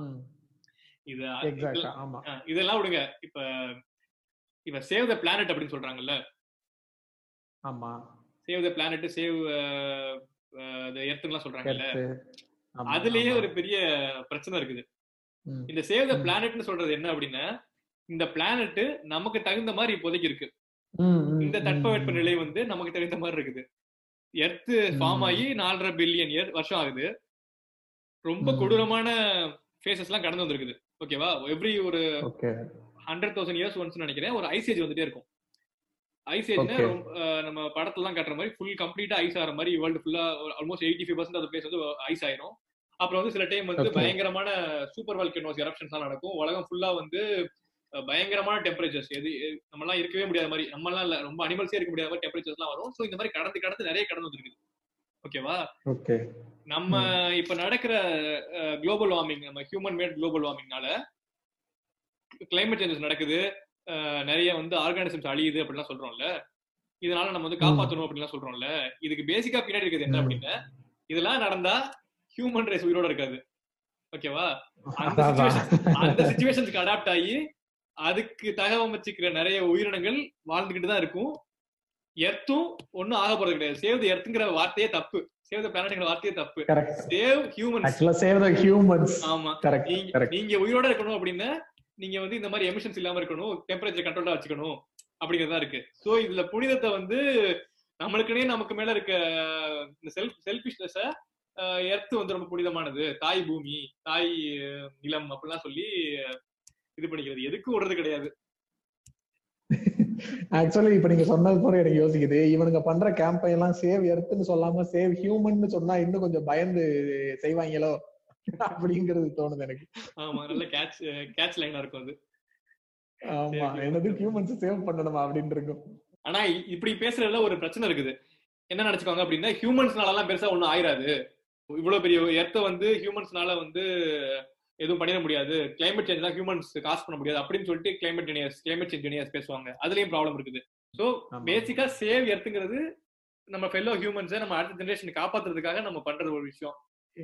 ஜி சொன்ன மாதிரி கிளைமேட் சேஞ்ச் ஒண்ணு இல்லவே இல்லைங்க. நீங்க வயசு உங்களுக்கு வயசாகுதுங்க கொஞ்சம் சூடு புழுக்கு அதிகமாயிருச்சு. உங்களுக்கு வேர்க்குது அதிகமா அப்படிம்பாரு. பெருமாளே இல்லைங்க. பெருமாளுக்கு எப்படிங்க புள்ள இருக்கும்? ஜி மாதிரி இருக்க ஊர் ஃபுல்லா இருக்காங்க. ஜி ஐயோ சொல்லக்கூடாதா? No no no no no edit edit okay இப்போ நம்ம வந்து ஆக்சுவலா நிறைய ஒவ்வொன்னா குறைகள் நிறைய நம்ம சொல்லிட்டோம். சொல்லிட்டு தான் இருக்கோம். எனக்கு வந்து என்ன அப்படின்னா இந்த புனிதப்படுத்துறதுனால ஒரு அடிப்படை லெவல்ல வந்து நம்ம ஏற்கனவே சொன்ன மாதிரி ஒரு மைண்ட் செட்டாவே நம்மளுடைய நம்ம சொசைட்டி வந்து ஒரு ஒரு ஒரு இடத்துக்கு போறோம். இப்ப நம்ம பேசின இந்த எல்லா விஷயம் இருக்குல்ல இது எல்லாமே எதுவுமே தனித்தனியான விஷயமே கிடையாது. இது எல்லாத்துக்கும் மூல காரணம்னு எடுத்து தேடி போனோம் அப்படின்னா ஒரு ஒரு காமன் பாயிண்ட்ல தான் எல்லாமே மீட் ஆகும். இந்த. மைண்ட் செட் சேஞ்ச் இலுமினாட்டி தான். நல்ல பாயிண்ட். அந்த அந்த மைண்ட் செட் சேஞ்ச் என்னவா மாறுது? இதனுடைய இந்த புனிதப்படுத்துறதுனால என்னென்ன பிரச்சனைகள் வருது அப்படிங்கறத நம்ம பேசணும் அப்படின்னு நினைக்கிறேன். இதுல சொல்ல வர்ற பாயிண்ட் வைடா சொல்லணும் அப்படின்னா ஒரு விஷயத்துல கேள்வி கேட்கணும் அப்படிங்கிற ஒரு மனநிலையே வர மாட்டேங்குது. இது என்ன? இது ஏன்? இது எதுக்கு இப்படி பண்றீங்கன்ற கொஸ்டின் நம்மகிட்ட மைண்ட்ல ஆட்டோமேட்டிக்கா வரவே மாட்டேங்குது. நீங்க புனிதம்னு வச்சுக்கிற ஒரு விஷயத்துல அது வந்து அதை ஏன் புனிதம் நம்ம சொல்றோம் அப்படின்னா அது வந்து அதை கேள்வி கேட்க கூடாது இப்ப மனு தர்மம் தான் உங்களோட எல்லாத்துக்கும் சரி. அதை வந்து நீங்க யாரும் ஓ அதைய வேதத்தையே நீ கொஸ்டின் கேக்குறியா எதை எதை ஏன் கொஸ்டின் கேட்க கூடாது அப்படிங்கிற ஒரு மனநிலை நம்ம வடிவேலு அந்த லெட்டர் படிக்கிற மாதிரி தான். போட்டிருக்குப்பா போட்டிருக்கு. பச்சை கிளிக்கு சட்டை பேண்ட் எல்லாம் வாங்கி தரவும் போட்டிருக்குப்பா. படிக்க தெரிஞ்சா படி தப்பு தப்பா படிச்சா அடி சாக. ஆமாப்பா போட்டிருக்குப்பா மனித தர்மத்துல அப்படின்னு அப்படின்றது. சிம்பிளா. அதே சான்ஸ்கிரிட்ல சான்ஸ்கிரிட்ல எழுதி வச்சிருறது நம்மளுக்கு வேற தெரியாது இல்ல நிஜமா போட்டிருக்கு அப்படிங்கிறது அதனாலதான் சான்ஸ்கிரிட் யாரும் படிக்க விட மாட்டாங்க ஓகே இப்போ அந்த அந்த அதுல இன்னொரு முக்கியமான விஷயம் பார்க்க வேண்டியது என்ன அப்படின்னா ஒரு விஷயத்த ஒருத்தன் எப்போ புனிதம் அப்படின்னு சொல்றானோ அந்த இடத்துல அவன் ஏதோ ஒரு அயோக்கியத்தனம் பண்றான் ஏதோ ஒரு பிராடுத்தனம் பண்றான்றதான் உண்மை. நீங்க எந்த ஒரு விஷயத்தையும் இது வந்து ஓகே இது வந்து கேள்விகளுக்கு அப்பாற்பட்டது. என்னைக்கு வந்து இது ஆடிட்டுக்கு அப்பாற்பட்டதுன்னு சொல்றோமோ அப்ப ஆடிட் இல்ல அப்படின்னா அதுல பேக்ல ஏதோ நடக்குது அப்படின்னு அர்த்தம். இதுதான் எல்லா இடத்துக்கும் பொருத்தி பார்க்கணும். இப்ப வந்து ஒரு ஒரு இந்த இந்த நம்ம சொன்ன மாதிரி சாஸ்திரம் சம்பிரதாயம் இதெல்லாம் கேள்வி கேட்க கூடாது அப்படின்னும் போதுதான் எனக்கு சந்தேகமே வருது. நீ கேள்வி கேட்க கூடாது அப்படின்னு சொல்றேன்னா அப்ப அதுல நீ என்னமோ பண்ற என்ன பண்ற எனக்கு சொல்லு ஒழுங்கா அப்படிங்கிற மாதிரி ஒரு தாட்டே எனக்கு வருது. ஆ, சம்பிரதாயம் சரி அப்படின்னு என்ன கேள்வி கேட்டாலும் அதுக்கு பதில் இருக்கு. அப்பதானே சரியா இருக்கும்? அது இல்லன்னா தப்பு தானே? அதான். நான் வந்து உங்க நீங்க ஒரு விஷயத்த எனக்கு சொல்லி தரீங்க. ஓகே. நீங்க சொல்றத நான் ஏத்துக்கிறேன். எப்ப ஏத்துக்கிறேன்னா நீங்க எனக்கு சொல்லும் போது நான் உங்களை அப்போஸ் பண்ணணும்னு நான் கேட்கல. ஆனா எனக்கு டவுட் வருதுல. எனக்கு வர்ற டவுட்டை நான் உங்கள்ட்ட இது ஏன் இப்படி இருக்குன்னு நான் கேட்டேன்னா அந்த டவுட்டுக்கு நியாயமா லாஜிக்கா தெளிவா ஒரு பதில் சொல்லுங்க. அந்த பதில் எனக்கு ஏற்- ஏற்புடையதா இருந்துச்சுன்னா நீங்க சொல்ற விஷயத்த நீங்க புகுத்தாம நானே அக்செப்ட் பண்ணிக்கிற போறேன். அதுல எனக்கு எந்த பிரச்சனையும் கிடையாது. எப்ப எனக்கு வந்து எதிர்த்து போகணும்னு கேள்வி வருதுன்னா நான் இதை இது டவுட்னு கேட்கும்போது அந்த டவுட்டுக்கு பதில் சொல்லாம ஒண்ணு நீ என்ன பண்ற?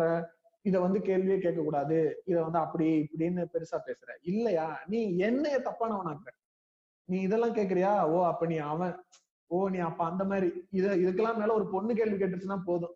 நீ எல்லாம் எப்படிப்பட்ட தேர்ட் ரேட் பொம்பளைன்னு எனக்கு தெரியாதான்னு பேசுறது. இது இதெல்லாம் எதனால நீங்க அயல்நாட்டு? கை குடிக்கிறது தெரியுது இல்லையே சும்மா பேசாதீங்க. இப்படி வரும்போதுதான் எனக்கு கோவம் வருது நீ சொல்ற விஷயத்துல. அப்ப நான் அதை ரொம்ப மோசமா எதிர்க்கணும்ன்ற தாட் எனக்கு வருது.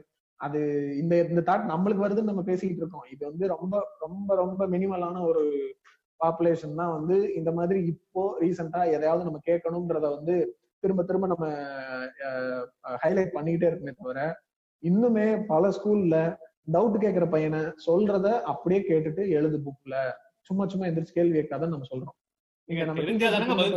சத்தியமாவே டீச்சர்ஸ் நிறைய தெரியல. என்ன பண்றது?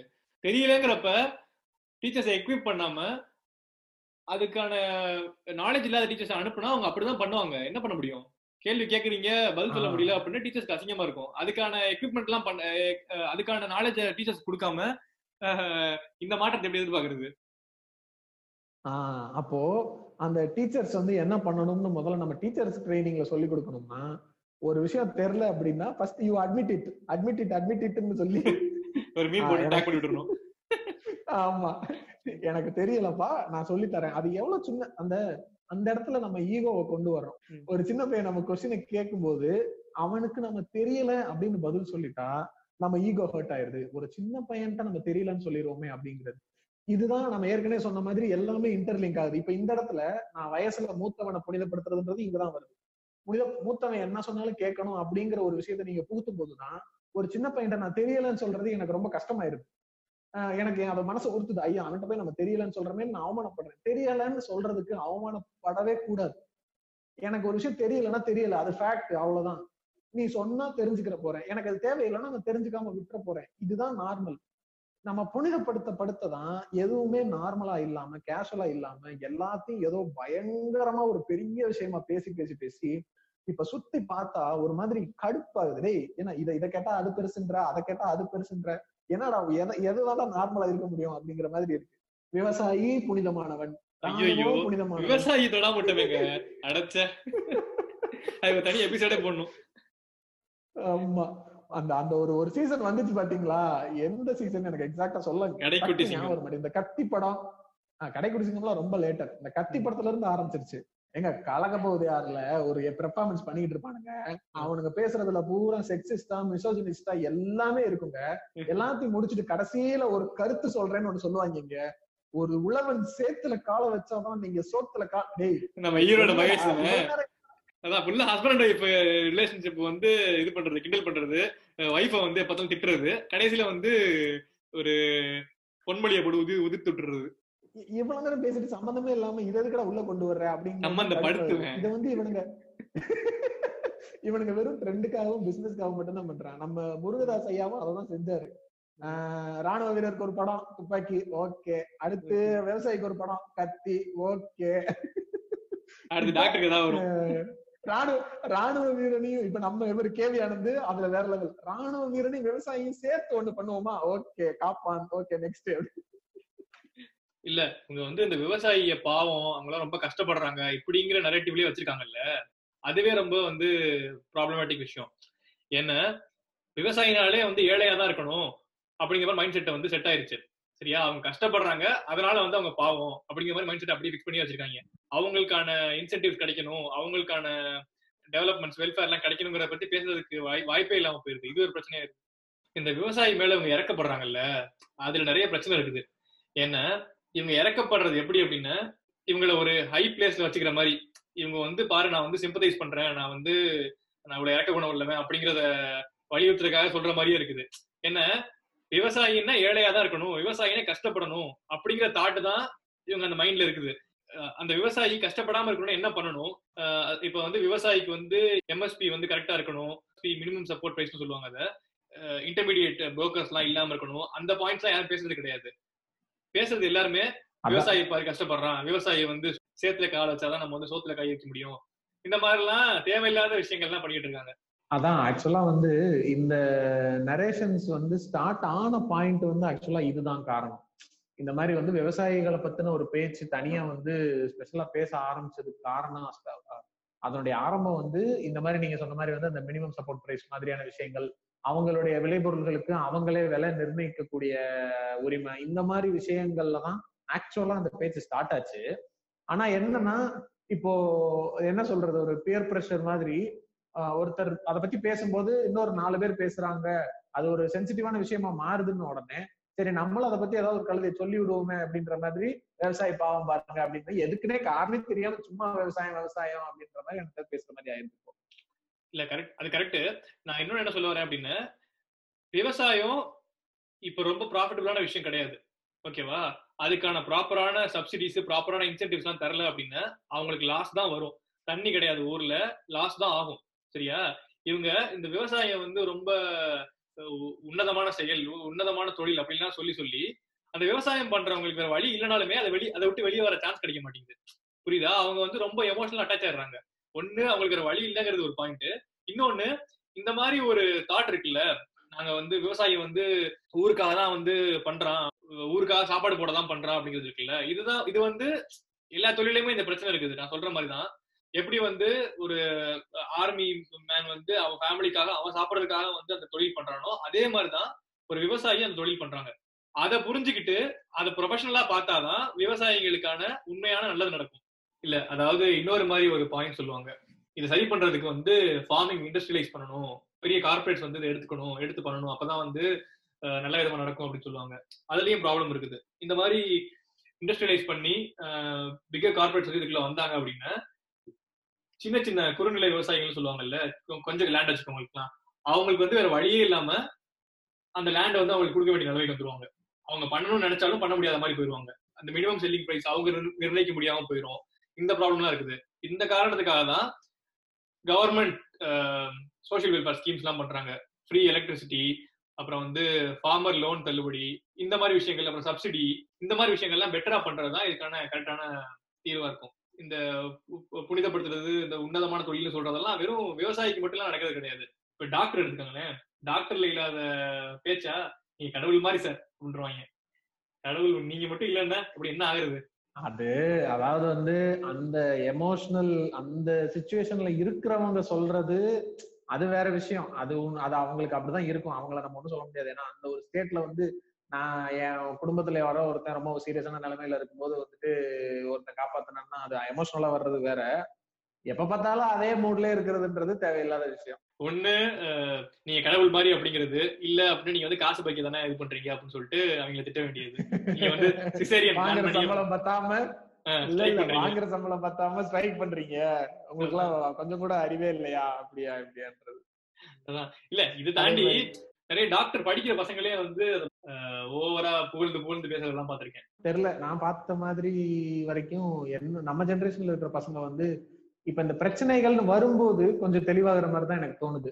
இல்ல எதை வச்சு சொல்றேன் அப்படின்னா இப்போ இந்த ரீசெண்டா இந்த ஸ்ட்ரைக் பிரச்சனை வந்தப்பெல்லாம் பயங்கரமா அவங்கள ரொம்ப மோசமா பேசிட்டு அண்ட் இந்த கோவிட் வந்த உடனே பயங்கரமா வந்து டாக்டர்ஸ் தான் நம்மளுக்காக எல்லாம் காப்பாத்துறாங்க செய்யறாங்க அப்படின்னு சொல்லிட்டு அவங்களுக்காக கைதட்டுங்க அப்படின்றது ஹெலிகாப்டர்ல மழை பூவை தூக்கி போடுங்கன்றதெல்லாம் செஞ்சதுக்கு அப்புறம் என்னுடைய ஃப்ரெண்ட்ஸ் நிறைய பேர் மெடிசன் படிக்கிறவங்கள வந்து எப்படி இந்த ஸ்டேட்டஸ் இதெல்லாம் பார்க்கும்போது அவங்க வந்து என்ன சொன்னாங்கன்னா நீங்க ரொம்ப எங்களை வந்து காட்லியா ட்ரீட் பண்ண வேணாம். நாங்க பெரிய கடவுள்லாம் சொல்ல வேணாம். டாக்டருக்கு தர வேண்டிய மினிமம் மரியாதையை மட்டும் கொடுங்க. ஒரு ப்ரொஃபஷனுக்கு கொடுக்க வேண்டிய மரியாதை மட்டும் கொடுங்கன்ற மாதிரி நிறைய பேர் போட்டு பார்த்தேன். அந்த மாதிரியான தாட்ஸும் இப்ப வர ஆரம்பிக்குது. இந்த இந்த மாதிரி ஓவரா நல்லவன் சொல்லி சொல்லி அடிக்கிறாங்கன்னு தெரிஞ்ச உடனே அந்த தாட் எல்லாம் வருதுன்னு நினைக்கிறேன். அது கரெக்ட் தான். அதான் எக்ஸாம்பிள் பார்த்தா ஒரு டாக்டர் வந்து கோவிட் பேஷண்ட் ட்ரீட் பண்ணி இறந்து போனாரு. அவரை அடக்கம் பண்ண விடல அப்படின்னு சொல்லிட்டு அந்த ப்ராப்ளம் கேள்விப்பட்டிருக்கீங்க. அதான். ஒண்ணு இந்த எக்ஸ்ட்ரீம்ல வைக்கிறது இல்லைன்னா அந்த எக்ஸ்ட்ரீம் கொண்டு போறது. அதுதான் பிரச்சனை.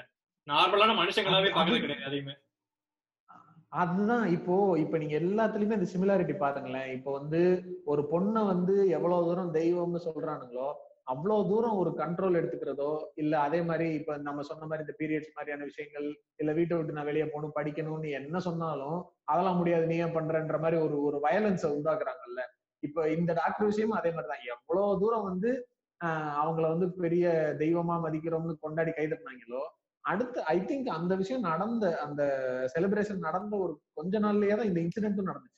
அதான் பொதுவாவே வந்து இன்னொரு இது இந்த இந்த வேலை தொழில்னு வரும்போதே ஜென்ரலா எல்லாருக்குமே அவங்க அவங்க தொழில் தான் தெய்வம்னு சொல்றது ஒண்ணு இருக்குல்ல. அதுவே எனக்கு தெரிஞ்சு தேவையில்லாத ஒரு மனநிலைன்னு தான் தோணுது. அதாவது எப்படி சொல்றேன்னா இப்ப வந்து இந்த இந்த சாமி தான் எனக்கு சோறு போடுது இதுதான் எனக்கு எல்லாம் செய்யுது அப்படின்றது அது கிட்டத்தட்ட ஒரு ஒரு ஸ்லேவரி மைண்ட் செட் லெவலுக்கு நம்மளை கொண்டு போயிடும் ஏன் சொல்றேன் அப்படின்னா நிறைய பேர் வந்து என்ன செய்யறாங்க அவங்களுடைய வேலை வந்து அவங்களுக்கு நிஜமாவே வாழ்க்கையில நிறைய கஷ்டங்கள் இருந்திருந்திருக்கலாம். அந்த கஷ்டங்கள் இருந்து அந்த டைம்ல அவங்களுக்கு அந்த வேலை கிடைச்சிருந்திருக்கலாம்.